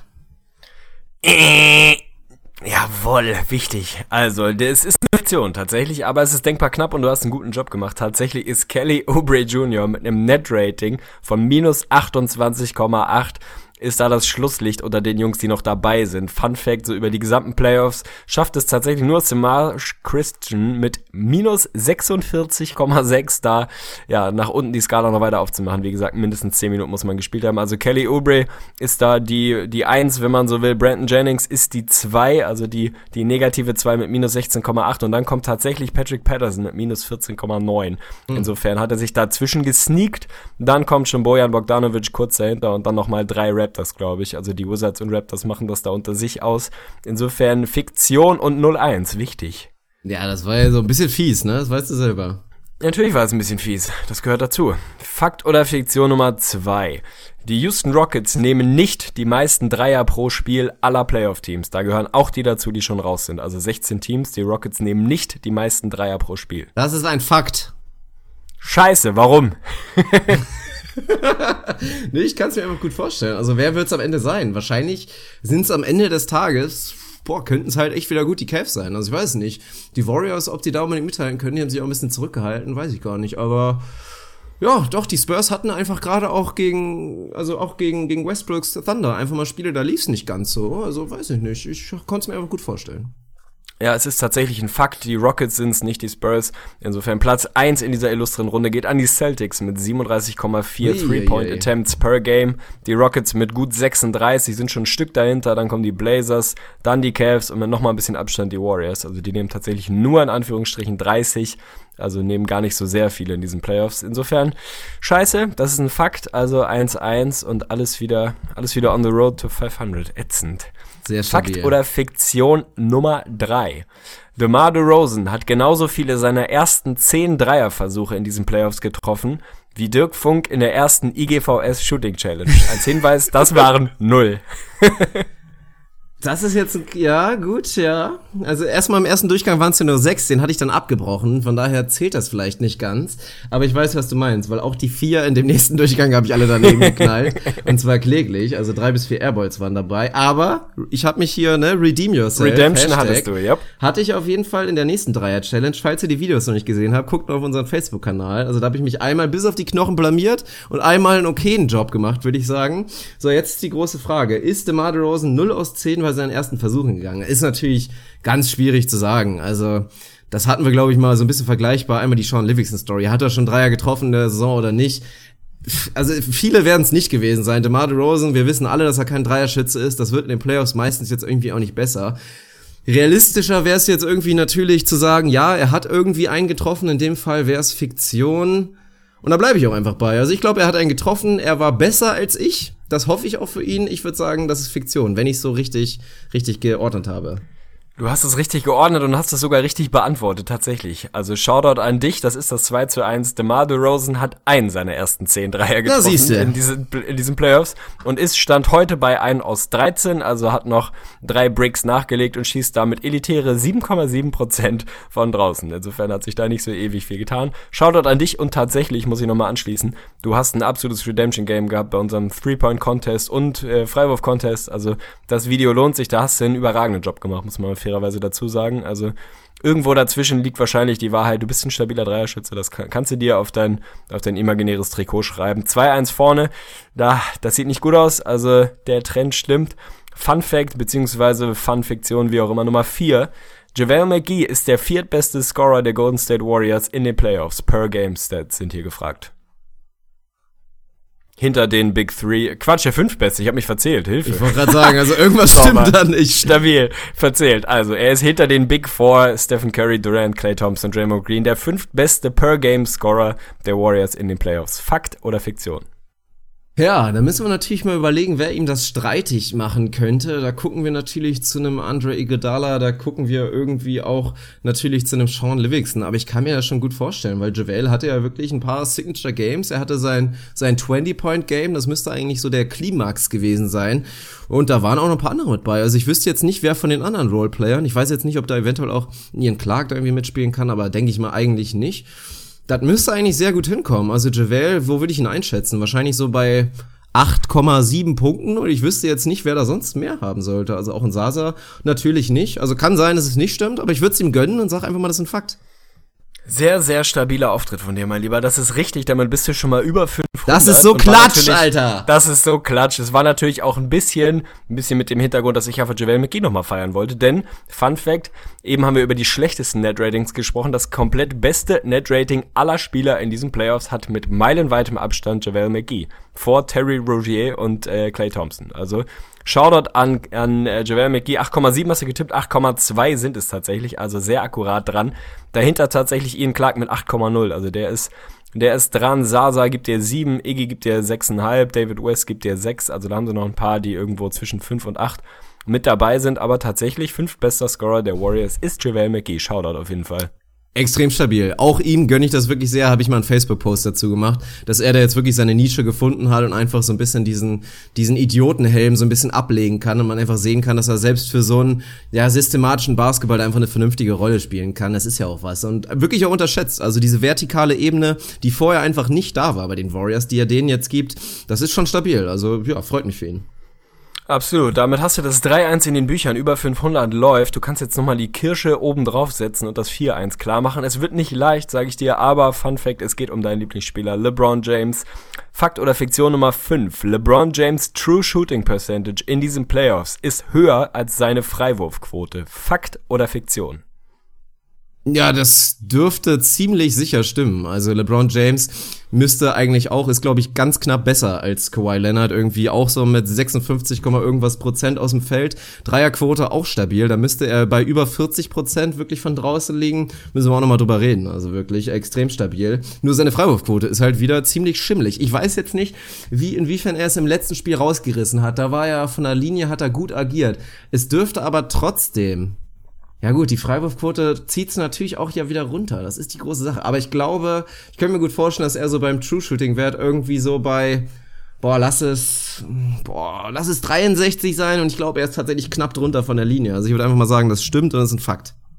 Es ist sehr, sehr knapp, aber es ist tatsächlich Fiktion, aber du bist ah. trotzdem über 500. Ich weiß jetzt nicht, inwiefern es genau das letzte Spiel war, wo er seine Freiwürfe gut getroffen hat. Vorher hatte er gerade in Runde 1 großen, großen Struggle von der Linie. Das sehen wir bei ihm immer mal wieder. Nicht so richtig nachzuvollziehen, wo es herkommt, aber wenn es dann Game on the Line und Clutch ist in den letzten Jahren, trifft er sie dann. Insofern mehr oder weniger egal. Die Quoten aus dem Feld 57% ungefähr, Field Goal Percentage, 48% Dreierquote, also spektakulär allerdings nur 65,7% von der Linie. Und der True Shooting Wert, so der sich daraus mhm. ergibt, ist tatsächlich 64,7, also ein Prozentpunkt schlechter. Ist nach wie vor brachial, ist tatsächlich Fun Fact die zweitbeste True Shooting Percentage in den Playoffs seiner Karriere nach dem Jahr 2012, 2013, also sehr, sehr gut unterwegs. Wenn er die Freiwürfe auch nur etwas besser treffen würde, dann wäre die True Shooting komplett nicht von dieser Welt, also dann wäre er da sensationell unterwegs. So sind es nach wie vor fast 65 Prozent, also sehr, sehr gut. Und für dich reicht das trotzdem für einen 3 zu 2 Sieg bei Fakt oder Fiktion. Shoutout an dich auf jeden Fall. Lange ist es her. Hast gut geliefert, hast wirklich gut geliefert. Ja, danke ich, danke ich, danke ich. Das war ein sehr, sehr solider Throwback Thursday, würde ich sagen. Die Rubriken leben wieder. Werden wir auf jeden Fall in Zukunft wieder raushauen. Ist ja auch spannend, überhaupt drüber nachzudenken, dass unsere neuesten Hörer sich jetzt zu so denken, hä, wie Rubriken? Wo kommen die denn auf einmal Was her? machen die da? Also, ja. daher, die werden auf jeden Fall reaktiviert, auch unsere zahlreichen Off-Topic-Rubriken, weil auch darüber müssen wir natürlich mal sprechen. Wir freuen uns jetzt schon wieder riesig auf die Off-Season. Das wird auch spannend. Oh, Aber soweit ja. sind wir noch nicht. Ich bind das Ding jetzt erstmal ab und dann wird erstmal wieder Playoff-Talk hier übernehmen. Weißt du, wer du bist? Lügen tust du, das bist du. Fakt oder Fiktion? Jetzt nicht schon wieder Tegen, mein Gott, ey. Das ist dein Job, das Ding jetzt auch irgendwie abzubinden. Ach Mann. Naja, also weil wir schon bei LeBron James waren, müssen wir, glaube ich, drüber reden. Natürlich ist es irgendwie so eine Playoff-Serie, die sollten wir ähnlich lange abhandeln, wie wir es auch in Runde 1 gemacht haben. Es ist letztendlich keine Überraschung. Auch wenn viele, da haben wir auch schon drüber gesprochen, irgendwie halt diese, ja, populäre Meinung übernehmen wollten und einfach die Ersten sein wollte bei der Prognose. Dieses Jahr wird es nichts mit den Conference Finals oder auch nichts mit den NBA Finals. Die Cavs werden strugglen, sie werden das Sensationsausbekommen. Es sieht einfach nicht so aus. Don't doubt LeBron James und auch allgemein die Cavs. Sie sind einfach am Rollen. Und wie auch in der letzten Saison werden die Raptors einfach vernichtet. Das kann man, glaube ich, so zusammenfassen und dabei könnte man es eigentlich auch schon belassen. Jetzt ist halt die große Frage, ob wir auch ähnlich wie in der letzten Saison wieder Cavs sehen werden, die einfach in Kanada, in Toronto einfach ein bisschen nachlassen. Soll ja auch eine schöne Stadt sein, vielleicht. Bei den Warriors wurde sich auch drüber unterhalten, was man dann so Salt Lake City nachts macht. Ist natürlich die Frage. In Toronto hast du, glaube ich, zahlreiche Optionen. Ist natürlich auch mal was Besonderes, wenn du da bist. Vielleicht sind sie ein bisschen länger draußen und werden vielleicht ein Spiel liegen lassen, vielleicht sogar beide. Aber selbst das, ähnlich wirklich wie in der letzten Saison, sollte das einem, glaube ich, keine Sorge machen, dass die Serie ganz, ganz klar ist. Und ich denke auch, dass beide Spiele wirklich exemplarisch dafür waren, wie groß der Unterschied letztendlich ist, weil LeBron James nun mal unfassbar ist und er auch tatsächlich unfassbar gut drauf ist. Also das ist einfach auch nochmal wirklich das, was ich dazu sage und weswegen ich auch nicht auf dem Dampfer bin, wirklich alles abzuschreiben, zu sagen, wir werden komplett langweilig NBA Finals sehen. Man darf einfach nicht gegen LeBron James wetten und der ist für mich in dieser Saison einfach noch besser als in der letzten Saison. Ja, dem letzten Teil würde ich wahrscheinlich sogar zustimmen und würde mich auch anschließen, dass ich da nicht irgendwie Langeweile in den NBA Finals prognostiziere. Sollte es denn ja zu dem Matchup kommen, das wir alle erwarten, habe ich einen ganz klaren Favoriten, der nicht aus Cleveland kommt, aber langweilig wird das mit einem LeBron James in der Form sicherlich nicht und das ist für mich auch tatsächlich der einzige nennenswerte Takeaway in dieser Serie. Ich habe den Raptors mehr zugetraut, ich habe ihnen natürlich nicht zugetraut, diese Serie zu gewinnen, das ist kein großes Geheimnis. Das war irgendwo der populäre Tipp. Die Raptors stabil gute Defense seit dem All-Star Break, eine der eine der ligaweit besten. Die Cavs spielen nach wie vor nicht besonders gute Defense, das wird sukzessive besser von Spiel zu Spiel. Aber auch da kann man einfach, wenn man mal ehrlich ist und ein bisschen genauer hinguckt, die machen halt so viel wie nötig, ganz ehrlich. Wenn es denn wirklich drauf ankommt und es mal wirklich fünf Minuten sein muss, dann ziehen sie halt die Zügel mal ein bisschen an. Aber diese Raptors sind in der Form aktuell einfach nicht das Team, das ihnen das abverlangt. Also die Cavs gefallen mir gut. Ich glaube, glaub, sie haben nach wie vor ihre Baustellen. Also für die ist das, ist das wieder ein gutes Matchup, nachdem sie wirklich mit den Pacers das, glaube ich, schlechteste Playoff-Team in, in den diesjährigen Playoffs da vor der Brust hatten, haben sie jetzt eins, was irgendwie, ja, so ein ganz gutes, ganz gutes Mittelding ist. Die fordern ihnen ein bisschen was ab, aber eben auch nicht zu viel. Ist ein relativ einfach zu, ja, zu spielendes Matchup, weil du genau weißt, was du bekommst bei den Raptors. Die haben nachgelegt mit einem Ibaka, mit einem PJ Tucker, aber du weißt genau, wie die Raptors spielen. Sie spielen brachialen Isolationsbasketball, bewegen den Ball sehr, sehr wenig, legen den Ball in, ihre, in die Hände ihrer beiden besten Spieler, DeMar DeRozan und Kyle Lowry, und dann schauen sie mal von da, wie es weitergeht. Das ist relativ dankbar für eine Defense, da kannst du dich drauf einstellen. Was die Cavs defensiv machen, war auch relativ offensichtlich, gerade in Spiel 2. Sie trappen ohne Ende, sprich, sobald der Ball in den Händen von Kyle Lowry oder DeMar DeRozan ist, wird da massiv gedoppelt, was dann dazu führt, dass die den Ball aus ihren Händen geben müssen. Du dann normalerweise ein typisches 4 and 3 hast, was wir bei den Warriors immer wieder sehen, wenn ein Stephen Curry gedoppelt wird und getrappt wird, dann kriegt ein Draymond Green im High Post den Ball, ist dann von da wahrscheinlich der beste Playmaker überhaupt. Dann spielen sie ihre Überzahl aus, dann wird der Ball ein, zwei Mal geswingt oder geswungen, wie geswungen, der Ball wird geswungen, das finde ich geil. Dann wird der Ball ein bisschen bewegt, dann gibt's einen offenen Wurf und dann klingelt's im Normalfall. Das können die Raptors ganz einfach nicht. Das ist nicht der Style der Toronto Raptors. Sie versuchen, sie haben nicht die Big Men, die dann in der Lage sind, da eben diesen Draymond Green Job zu machen, den offenen Mann zu finden, den Ball schnell weiter zu bewegen. Gerade in Sergi Ibaka kann viel, aber genau das kann er eben nicht, sondern er steht dann da und guckt einmal links, guckt einmal rechts und nimmt dann so ein bisschen so einen Contested Midranger. Theoretisch hätten sie ein, zwei Jungs auf den großen Positionen, die es könnten, die sind aber einfach absolut nicht da. Patrick Patterson trifft seinen Wurf nicht. Jonas Valanciunas ist unspielbar, auch das dürfte einen eigentlich nicht so wirklich überraschen. Es ist einfach, es ist ein schwieriges Matchup für die Raptors, es ist ein dankbares für die Cavs, sie sind einfach klar besser. Valanciunas Pick-and-Roll-Defense funktioniert überhaupt nicht. Gegen die Second Unit, gegen Channing Fry funktioniert es auch nicht. Also kannst du ihn eigentlich nicht spielen lassen. Dann musst du irgendwie Smallball gehen mit Norman Powell, mit einem PJ Tucker, den du reinwirfst. Es ist einfach, wie du es drehst und wendest.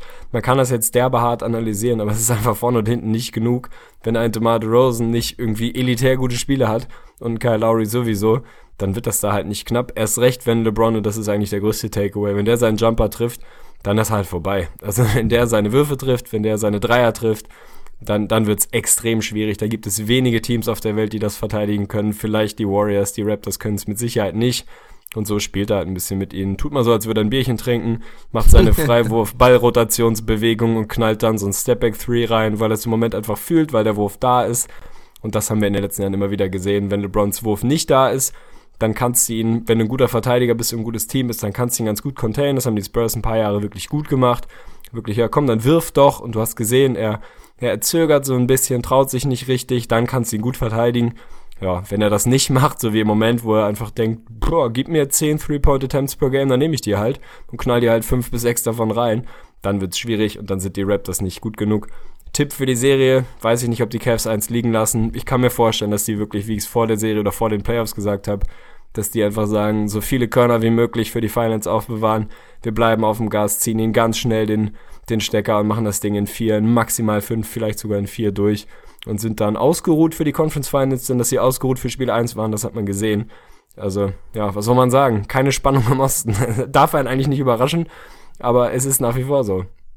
Ja, definitiv ist es so. Um mal kurz mal bei LeBron anzusetzen, das war ja natürlich das, was ich meine. Und deswegen ist es auch kein großer Stretch, das irgendwie zu behaupten, dass dann diese Saison noch besser ist, weil das ist ja so sensationell, wie LeBron James wirklich in den letzten Jahren war und auch in der letzten Saison war und auch in den Playoffs es gab ja wirklich Phasen, da hat er eigentlich ohne Wurf gespielt. Also wirklich komplett ohne die Existenz, Existenz eines Wurfes und hat trotzdem, war einfach nicht aufzuhalten. Und wenn er jetzt auch noch den Wurf hat, und das ist ja einfach LeBron James mit Überkonfidenz momentan, du siehst es ja auch jedes Mal, immer wenn sie ihm so leicht den Dreier geben, dann nagelt er ihn halt rein und hat danach dann so ein komplettes Stankface, nimmt die Arme so ein bisschen nach oben, so von wegen, ja was, ihr gebt mir den Wurf, dann baller ich ihn halt rein. Und wenn das wirklich funktioniert, dann ist es halt vorbei. Und so einfach ist dann letztendlich auch Basketball, wenn du als Raptors wirklich überhaupt keine Antwort hast und die haben so Nummer nicht, auch wenn PJ Tucker, schaut an dich natürlich, du bist zu Recht ein Fan, der macht oh, einen ja. guten Job und spielt gute Playoffs, aber natürlich ist der nicht die Lösung gegen LeBron James. Genauso wenig ist es ein DeMauri Carroll und genauso wenig ist es ein DeMar DeRozan und wenn du dann auf einmal anfängst, einen Ibaka dagegen zu stellen, dann ist das natürlich auch, ja, dann, dann können die Cavs sich auch super leisten, groß zu spielen, dann werden sie tot gebrettert, also es gibt einfach keine Chance. Klein reicht es hinten und vorne nicht, groß reicht es auch nicht, also ich würde an Raptors Stelle tatsächlich groß spielen und versuchen wirklich einfach, ja, vertrauen wir zur Not einfach mal Valanciunas und gucken, was er machen kann. Andererseits wird er da natürlich wieder ausgenutzt. Das ist ein bisschen der Punkt. Und ich habe es ja schon immer gesagt, für mich waren die neuen Raptors ein kleines bisschen überhyped. Auch wenn die Bakker wirklich einen soliden Job macht, wenn man da jetzt mal einfach reinguckt, dann offenbart sich so ein bisschen auch das, was halt der Kritikpunkt bei Ibaka in der letzten Zeit war. Natürlich macht er es defensiv phasenweise gut, aber rein offensiv ist er halt wirklich auch ein absolut schwarzes Loch. Der gibt ja rein gar nichts, was Ballmovement angeht. Ab und zu knallt er dir mal einen offenen Wurf rein, aber ansonsten ist er nicht mehr der Rebounder, der er mal war. Er ist auch nicht mehr der Overall-Defender, der er mal war. Von daher, es reicht hinten vorne nicht. Und so würde ich auch sagen, dass aus Cavs Sicht man eigentlich zusehen sollte, das Ding so schnell wie möglich durchzubringen. Wirklich, dass man halt wieder genau die Chance hat, ein paar Tage Pause zu machen. Weil du siehst ja, das wird ja der Höhepunkt heute unserer Episode sein. Gleich nochmal, dass wir über Isaiah Thomas reden. Dann spielst du da gegen Boston Celtics, die natürlich Aufwind momentan haben und die dann auch Homecourt haben werden. Und da willst du, glaube ich, als Cavs ja, keine Kritik zulassen, auch nicht wieder zulassen, dass es jetzt wieder losgeht zu sagen, oh, die Cavs schwächeln. Von daher, ich rechne eigentlich damit, dass sie durchmarschieren werden, dass sie in, tatsächlich in Toronto das Ding durchmachen und dann schauen wir mal, wie schnell die Celtics durch sind und dann freuen wir uns, glaube ich, auf die Conference Finals. So ist es. Zu denen würde ich sagen, kommen wir gleich. Das machen wir hier so richtig schön äh, mit einer akkuraten Podcast-Climax. Wir handeln jetzt nochmal ganz kurz die Warriors J-Serie ab und danach beenden wir das Ding furios mit der ja, auch wenn 2-0 steht, aktuell wahrscheinlich, naja gut, nehmen wir die Spurs Rockets mal raus, aber einer der spannendsten, spektakulärsten Serien, die Celtics gegen die Wizards, da kommen wir dann gleich drauf. Die Warriors haben Spiel 1 sehr, sehr souverän gewonnen gegen die Jazz, die, da muss ich eigentlich mal sagen, mehr oder weniger alles richtig gemacht haben. Also sie haben es geschafft, wirklich ein langsames Spiel draus zu machen. Ich glaube 91 Possessions oder so ähnlich, also haben wirklich ihre langsame Pace durchgedrückt, haben es geschafft, dass die Warriors den Dreier nicht getroffen haben oder nicht gut getroffen haben.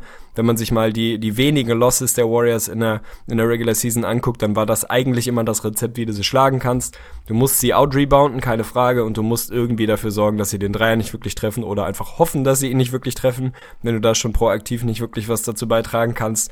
Das haben die Jazz, wenn man so will, geschafft. Der Dreier fiel nicht wirklich.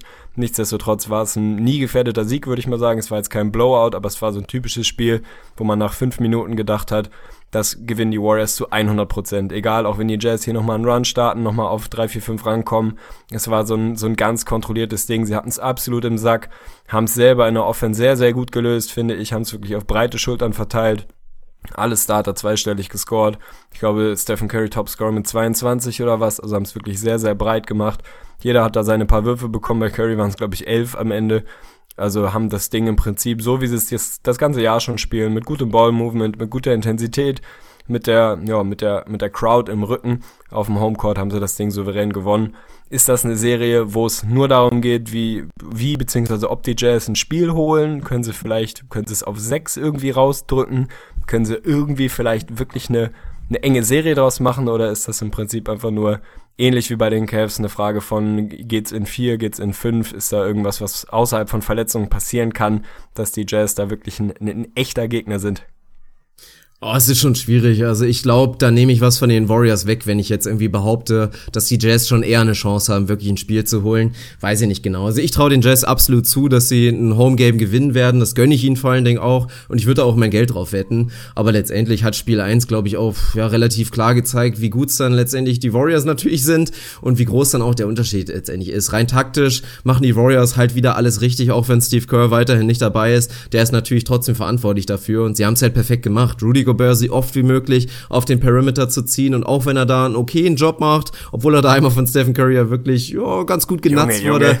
das war natürlich echt stabil, aber es ist halt genau der Faktor und wenn du dann Gobert wirklich eliminieren kannst, du guckst in den Boxscore rein, wenn Rudy dann irgendwie dann das Deadline gibt, weiß ich nicht, 14 Punkte, 8 Rebounds oder was es gewesen war, das kann es natürlich nicht sein und da haben wir auch schon drüber gesprochen und Gordon Hayward ist dann auch noch nicht derjenige oder wird er vielleicht auch nie sein, der dir jetzt halt mal über drei Spiele konstant 40 Punkte bombt. Das ist es einfach nicht so. Bei den Jazz läuft es übers Kollektiv, aber das Kollektiv ist einfach schlechter als bei den Warriors. Das ja, muss man leider so zusammenfassen.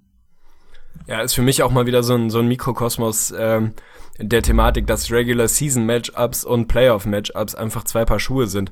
Ich glaube, im Vorfeld der Serie habe ich an, an vielen Stellen gelesen, die, die Season Stats, wenn man so will, von Rudy Gobert gegen die Golden State Warriors, der da irgendwie im Schnitt, ich glaube, 16 Punkte, 17 Rebounds oder so ähnlich aufgelegt hat die dann bei vielen dazu geführt haben, dass sie gesagt haben, boah, äh, fieses Matchup für die Warriors, Gobert kann diese Serie dominieren, für den haben sie keine Antwort, der ist zu groß, zu athletisch, keine Ahnung was.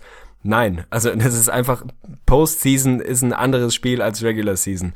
Da geht es dann viel mehr darum, die Schwachstellen des Gegners zu identifizieren und dann zu attackieren. Genau das haben die Warriors gemacht. Das ist kein großes Geheimnis. Wir reden gerade bei Rudy Gobert immer wieder darüber. Wenn du seinen Impact minimieren kannst, dann kannst du das nur, indem du ihn so gut es geht aus der Zone raushältst. Soll heißen, du attackierst ihn im Pick and Roll, zwingst ihn zum Switchen, dann hast du ihn draußen am Perimeter und dann kannst du seinen Impact minimieren. Du kannst ihn natürlich nicht, nicht rausnehmen aus dem Spiel und die Jazz werden versuchen, da irgendwie andere Switches zu finden, dass sie ihn dann doch so gut es geht in der Zone halten können. Aber dann hat er natürlich im 1 gegen 1 gegen einen Stephen Curry oder wer auch immer dann da der Ballhändler ist, hat er halt keine Chance, keine gute jedenfalls. Das hat man im Mikrokosmos gesehen, als er ihn da fünfmal im Kreis gedreht hat und dann an ihm vorbei marschiert, gelatscht, gewandert ist und in der Zone da abgeschlossen hat. Das ist einfach eine schwierige Geschichte und da kann Rudy Gobert nicht wirklich was dafür. Der ist halt über 7 Feet groß, dann kannst du natürlich am Perimeter nicht mit einem Stephen Curry irgendwie agieren, das, das funktioniert halt nicht. So, und genau solche Schemes, genau solche Matchups, die attackierst du in der Regular Season in so einer Serie natürlich nicht bis ins Extrem. Da willst du in erster Linie mal dein Spiel durchdrücken, willst irgendwie gucken, dass es bei dir schaut, guckst weniger auf den Gegner, dass es bei dir läuft, schaust weniger auf den Gegner und in der Postseason, wenn dann individuelles Matchup da ist, dann machst du es halt. Also ich finde es nicht überraschend, dass, dass Rudy Gobert da, da größere Probleme hat und vermutlich auch über die Serie behalten wird, weil das einfach was ist. Wir haben es bei Boston gesehen, wenn du Five Out spielst und das können die Warriors besser als jedes andere Team, was willst du machen? Willst du sie stehen lassen, dann schießt er über dich rüber, machst einen Schritt raus, gehen sie an dir vorbei. Es ist halt, man muss nicht alles bis ins Extrem analysieren. Es ist dann halt einfach eine Geschichte, die kannst du nicht wirklich verteidigen, wenn du seven feet groß bist und halt nicht so wahnsinnig flink auf den Beinen bist. Wobei er das für seine Verhältnisse ja sogar schon ist. Aber da kannst du dann halt einen Stephen Curry nicht verteidigen. Und ich gehe davon aus, dass wir das in ähnlicher Form den Rest der Serie sehen werden. Geld auf die Jazz für ein Spiel würde ich wahrscheinlich auch setzen, erst recht, weil die Warriors noch so ein bisschen bisschen looser sind, als die Cavs oft sind, die dann öfter mal noch ein Spiel haben, wo sie mit Turnovern um sich werfen, was dann schnell mal weg ist, gerade auswärts. Aber 5 ist für mich tatsächlich auch das, das höchste der Gefühle, was Utah da rauspressen kann. Ja, ich meine, man muss es sich ja nur mal reinziehen. Spiel 1 war schon so deutlich und das ohne eine sonderlich überragende Leistung von irgendwem. Also, sobald dann einer wieder heiß läuft, und das wird definitiv passieren, ob es jetzt Curry ist oder Clay Thompson oder Durant oder wer auch immer, und selbst Draymond Green hat ja Spiele, da knallte dir 6, 7 rein. Das werden wir alles noch sehen. Von daher glaube ich auch, dass es für die Warriors kein sonderliches Problem ist, dass die Jazzes irgendwie gerade, ja, schaffen, es langsam zu machen. Vielleicht lassen sie es sogar zu. Also, ich weiß nicht, letztendlich spielt ihnen das alle in die Karten, aber ich will noch mal wissen, weil wir haben da bisher tatsächlich noch gar nicht drüber drüber gesprochen. Wie siehst du denn die ganze Steve Kerr-Thematik? Also machst du dir da so ein bisschen Sorgen? Ich glaube, jetzt natürlich akut für die Serie muss man sich keine Sorgen machen, aber was passiert, sollte er jetzt wirklich komplett ausfallen, nicht in den Conference Finals coachen können und auch nicht in den NBA Finals an der Seite stehen? Machst du dir da Sorgen oder glaubst du, das läuft, die sind so, so funktional und dass das einfach so läuft? Finde ich schwierig, habe ich tatsächlich eine etwas unpopuläre Meinung dazu, denn ich bin schon, also ich mache mir tatsächlich was heißt Sorgen, aber ich glaube, dass es ein größeres Problem ist, als dass ja, wenn ich mein, so durch die Meinung der, der US-Journalisten skippe, erlaubt. Also natürlich haben die Warriors gerade Steve Kerr, der es in den letzten, ja, in den letzten Jahren im Prinzip wie kein anderer geschafft hat, wirklich ein, ein Coaching-System mit flachen Hierarchien aufzubauen, wo jeder seine, seine Rolle hat, wo jeder ein mündiger Coach oder, oder wie auch immer Assistant Coach ist, der da eine klare Rolle hat, dem er Verantwortung übergibt das hat er geschafft wie kein anderer. Davon profitieren die Warriors gerade, weil er natürlich mit am Ball ist und auch in den Meetings mit dabei ist, mit im, ja, im Videomeeting sitzt und so weiter und so fort, aber dann eben am Game Day nicht mit in der Halle ist. Das können sie natürlich durch, durch Brown als, als Assistant, der locker Headcoach-Niveau hat, können sie das kompensieren, das ist keine Frage ähm, Shoutout an, an ihn da erstmal in erster Linie, dass sie das geschafft haben, da so ein System zu implementieren. Man stellt sich mal vor, irgendwie Greg Popovich wäre raus bei den Spurs, da funktioniert das nicht,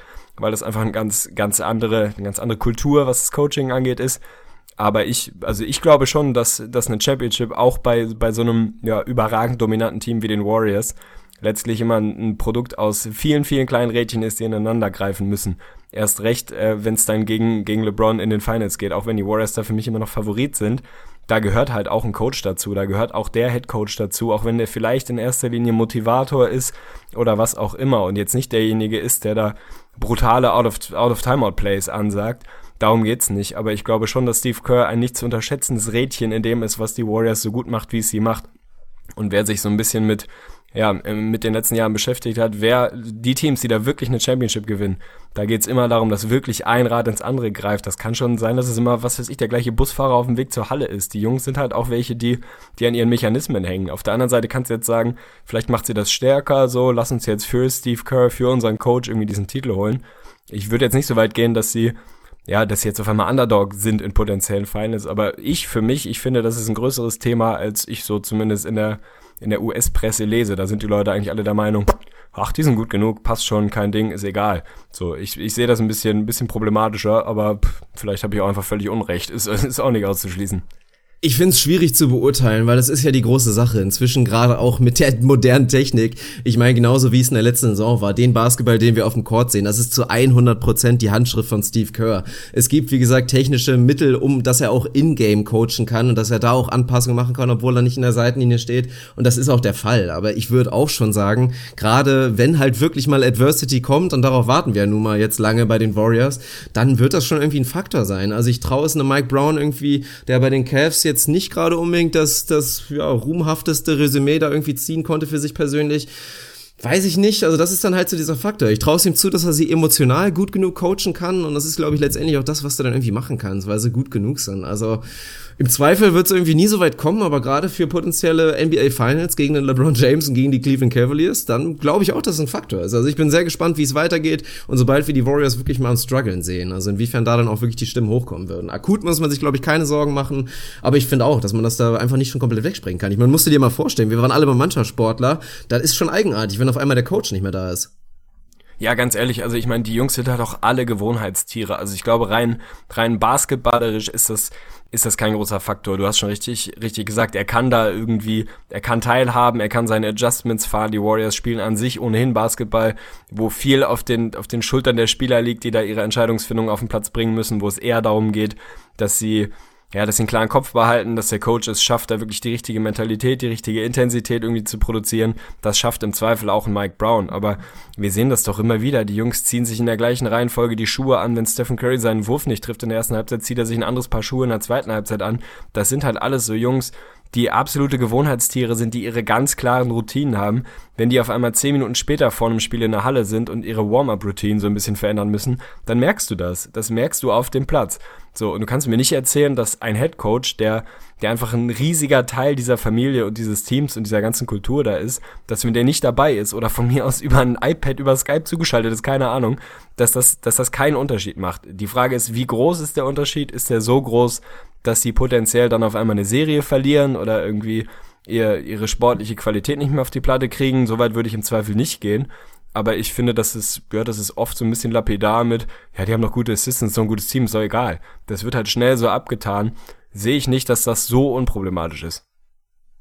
Ja, also wir haben da ja vor allen Dingen auch schon schöne Steve Kerr-Momente bekommen. Sei es irgendwie, als Stephen Curry da absolut am Struggle war. Und da gab es ja diesen schönen Clip, wo auch ein Steve Kerr mic'd up war und sich dann wirklich Stephen Curry zur Seite genommen hat und ihm da aufgezeigt hat, dass obwohl er irgendwie 3 aus 97 ist, dass er trotzdem halt einen positiven Effekt aufs Spiel hat. Das sind so diese kleinen Dinge, die, glaube ich, sehr entscheidend sein können. Und wie wichtig Steve Curry jetzt auch letztendlich für das Team war, das wissen wir, glaube ich, alle. Also wie gesagt, von daher, sobald der erste Moment kommt, wo man da mal im Huddle steht und alle sich fragend angucken und es irgendwie beim Durant nicht läuft, bei dem Stephen Curry nicht läuft, dann brauchst du halt diesen Moment. Und ich weiß nicht, ob Mike Brown das kann. Also wie gesagt, fehlt mir völlig die Expertise, das irgendwie beurteilen zu können. Aber er wird im Zweifel nicht ganz so gut können wie Steve Kerr. Und ob es das am Ende wirklich die entscheidenden 1, 2 Prozent sind, die auch einfach mal eine Championship oder einfach mal einen Sieg an einem Tag ausmachen können, ja, kann gut sein, finde ich.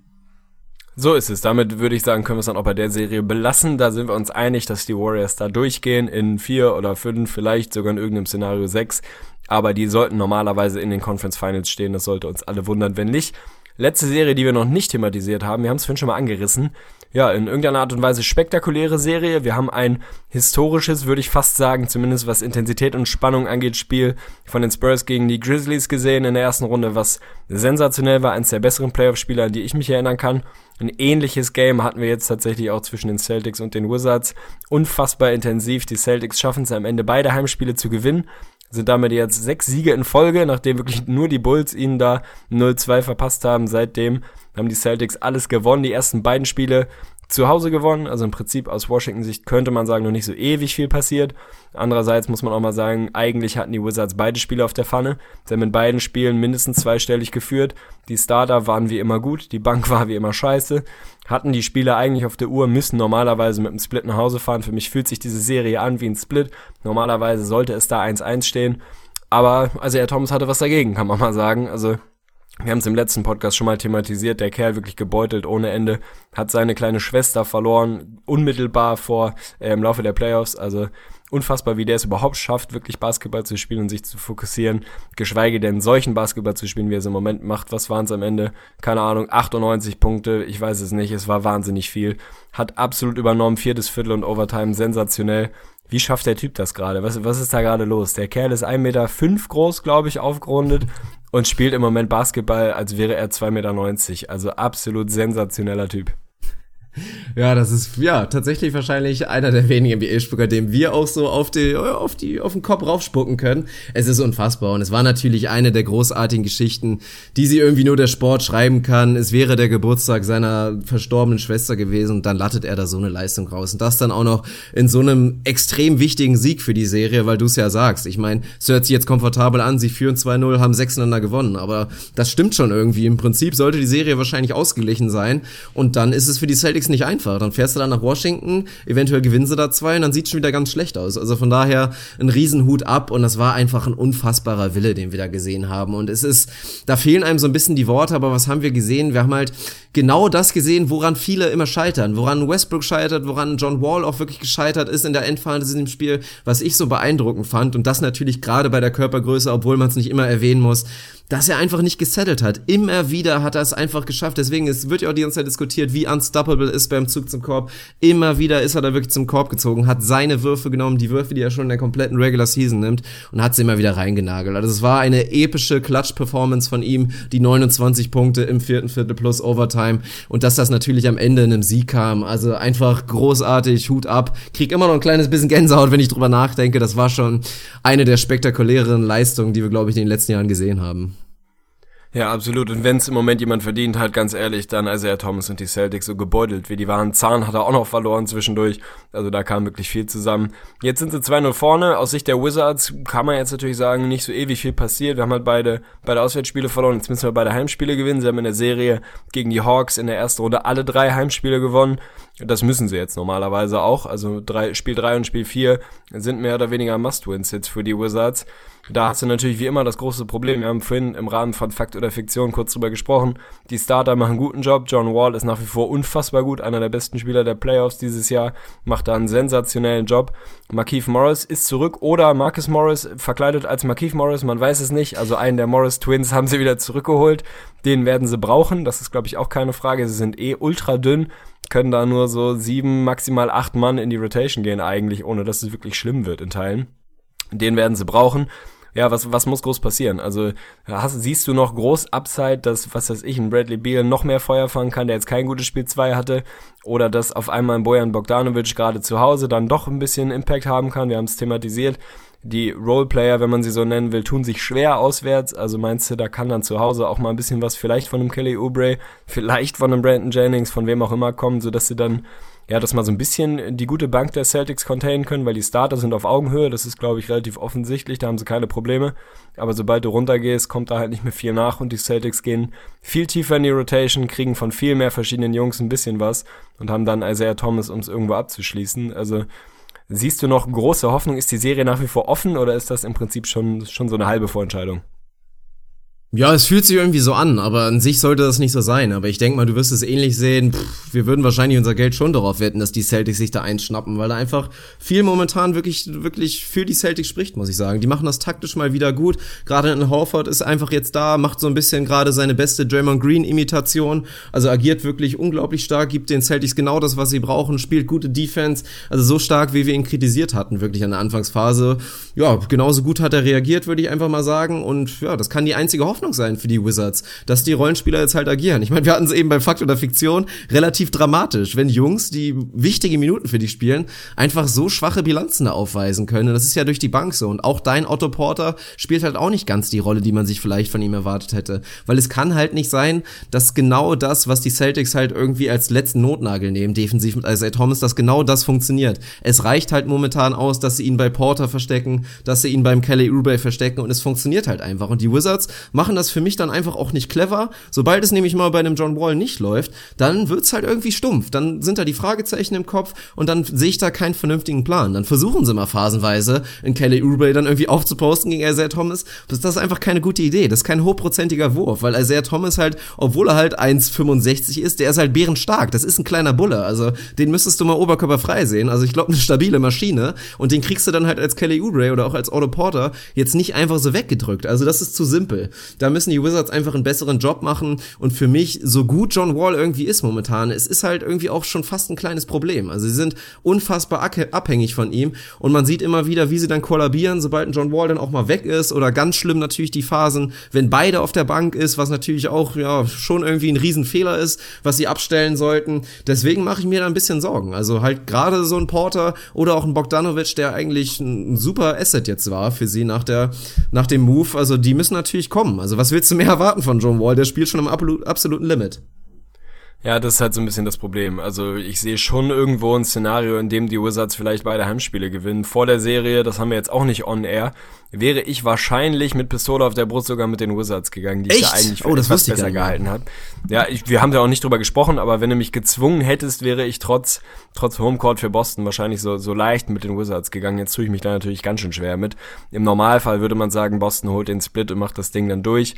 Ich kann mir vorstellen, dass die Wizards beide holen, aber selbst dann, da bist du immer noch bei 2-2 und hast immer noch den Homecourt gegen dich.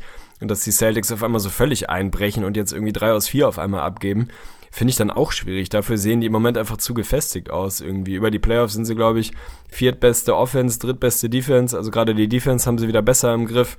Homecourt ist da, also das ist jetzt auch nicht so, als würdest du mal eben in den Garten fahren und würdest da irgendwie in so einer Leichenhalle spielen. Da ist richtig Party angesagt. Normalerweise würde ich auch sagen, die Celtics holen jetzt den Split und machen das Ding dann, dann wahrscheinlich am Ende doch souverän zu. Finde ich wahrscheinlich auch geiler. Also ich hänge jetzt mit meinen Sympathien nicht ewig eng bei den Wizards irgendwo. Muss natürlich auch so ein bisschen aus objektiver Fansicht so ein bisschen schauen, wer kann mir denn potenziell vielleicht einigermaßen unterhaltsame Conference Finals geben. Da muss ich jetzt mal ehrlich sagen, sehe ich bei beiden nicht wirklich das Potenzial, das irgendwie interessant zu machen. Da würde ich wahrscheinlich am ehesten noch den Celtics so ein bisschen was zutrauen. Von daher, ja, also ich weiß es nicht, es ist irgendwie ein bisschen eine komische Serie. Also es ist so, es ist so eng beieinander, ganz ehrlich. Normalerweise, wenn die Wizards jetzt den, ich nenne es jetzt einfach mal verdienten Splitter auswärts mitholen, dann gehen wir wahrscheinlich fast alle mit den Wizards und sagen, geil, haben auswärts den Split geholt, jetzt können sie das Ding zu Hause zumachen mit ein bisschen besseren Rollenspielern. So haben sie halt das Ding da hergeschenkt, gerade Spiel 2 wirklich hergeschenkt. Und jetzt sind wir auf einmal alle der Meinung, dass Boston das relativ souverän macht. Ist so ein bisschen schwarz-weiß, aber zwei Heimspiele ist halt, du bist jetzt 2-0 vorne und normalerweise das Momentum ist voll da. Also es sollte mich dann doch wundern, wenn die Wizards das noch biegen könnten. Ich glaube auch nicht dran. Also und auch nochmal, um auf die potenziellen Conference Finals zu sehen, da würde ich mich dann doch deutlich mehr wirklich auf die Celtics freuen. Also ich glaube, die Wizards würden richtig hart aufs Maul bekommen und bei den Celtics kann ich mir schon eher vorstellen, schon eine wegen Homecourt, dass sie vielleicht am Anfang den Split hinbekommen und dann noch irgendwie minimal in der Serie bleiben. Also man hat sie auch unter anderem bei Bill Simmons gehört, der natürlich so wie sein Vater, der war jetzt kürzlich zu Gast, wirklich absolut bis aufs Blut Celtics-Fans sind und die berichten konnten, dass das irgendwie die beste Homecrowd seit 08 Championship war. Also bei den Celtics natürlich natürlich auch wegen dieser ganzen Hintergrundgeschichte, da sind die Fans momentan absolut hinter. Und da könnte ich mir auch irgendwie vorstellen, dass sie es hinbekommen, die da zu einem Sieg zu peitschen. Aber ansonsten, ja, es ist unfassbar. Man muss einfach mal drüber sprechen. Isaiah Thomas, das war ja, es ist wirklich, vor Wochen haben wir noch drüber diskutiert, ja, was passiert mit Isaiah Thomas? Muss man ihm traden? Oh, sie können Markel Fultz haben, der ist ja irgendwie besser. Und jetzt legt er da so hin. Und ich muss sagen, ja, das Ding ist jetzt durch. Und auch von wegen jetzt irgendwie Paycut nehmen. Isaiah Thomas, dem musst du einen Max-Vertrag geben. Und den kannst du jetzt auch nicht mehr loslassen. Also auch wenn es jetzt irgendwie sehr, sehr schnelllebig ist, der hat sich seinen Platz jetzt da etabliert. Also das ist, das ist unfassbar. Der ist einer wirklich der, der absoluten Waffen momentan offensiv in der NBA. Er ist einer der wenigen, der sich wirklich absolut unguardable nennen kann. Und der muss auch weiter einen Platz haben bei den Celtics. Also so sehr wir jetzt irgendwie über sämtliche Optionen geredet haben, kann es, glaube ich, nur mit Isaiah Thomas weitergehen in den nächsten Jahren, oder?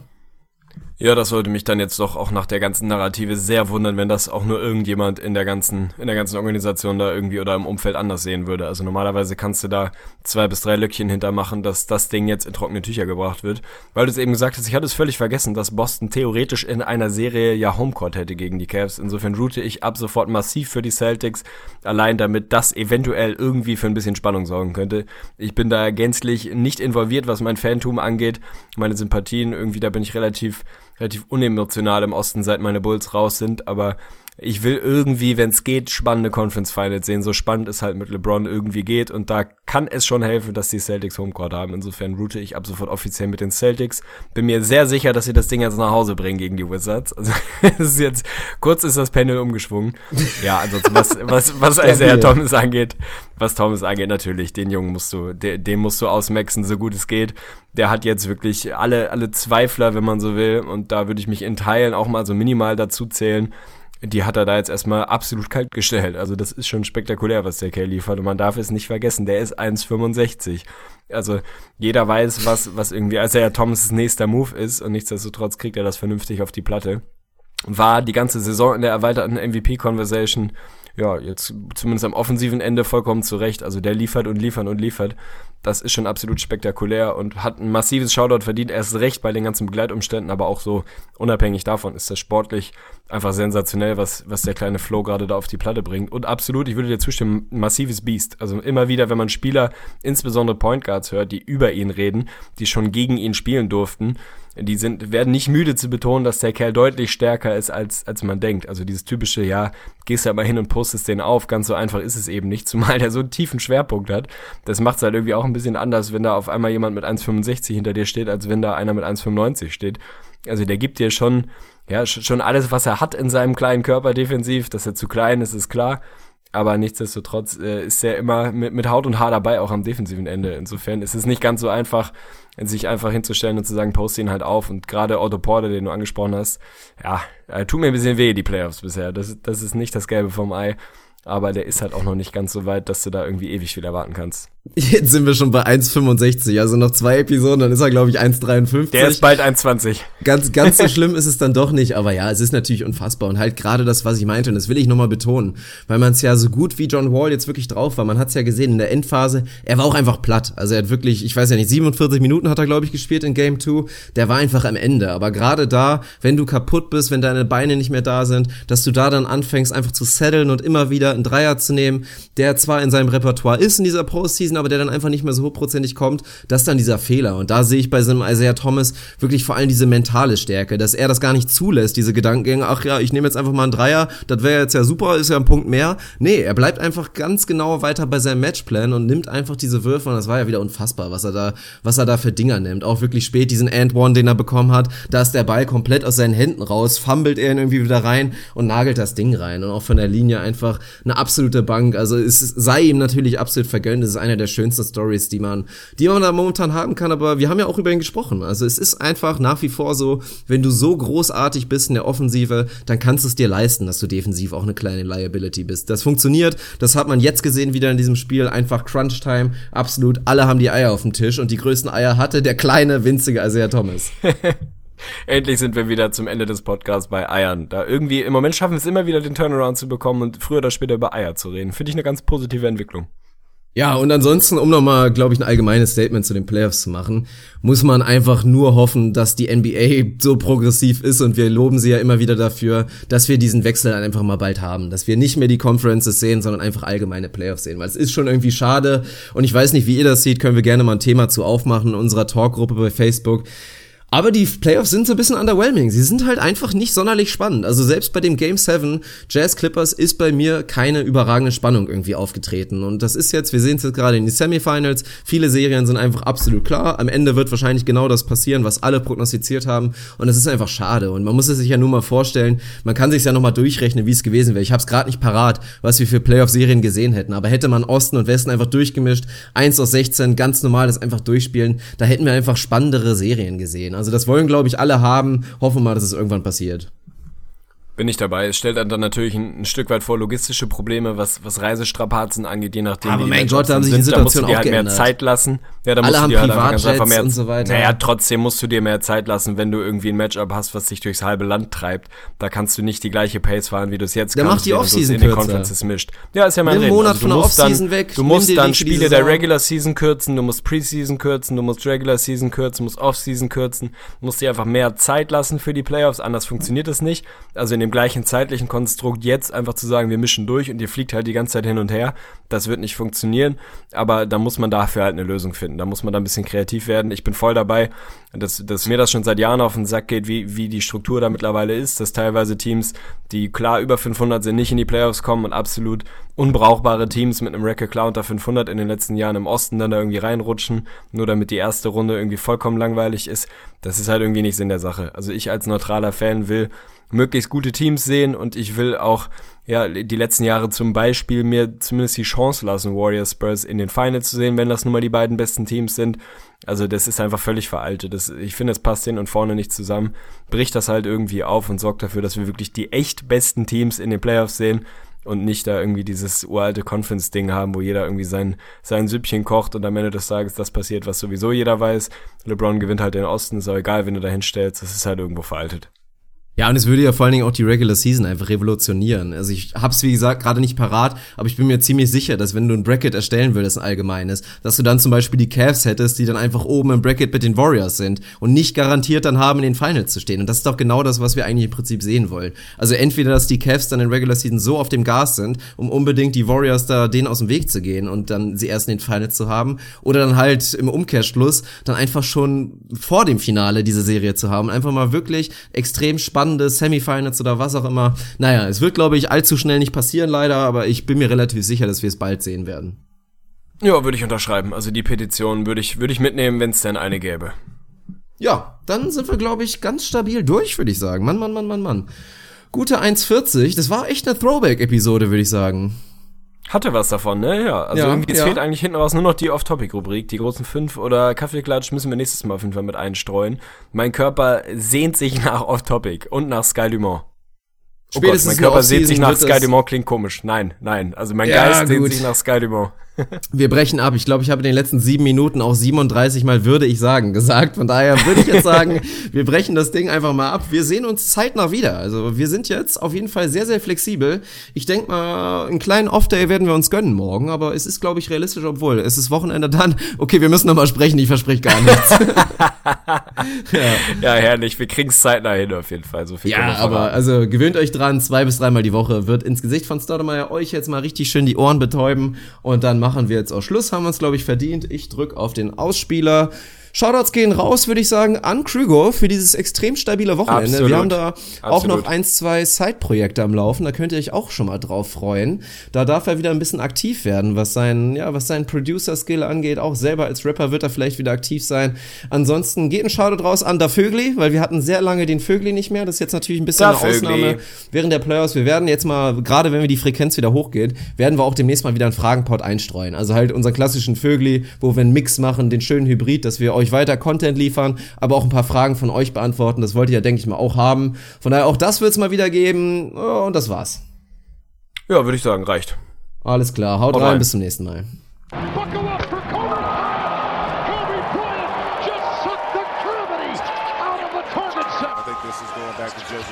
Four seconds left. Double overtime.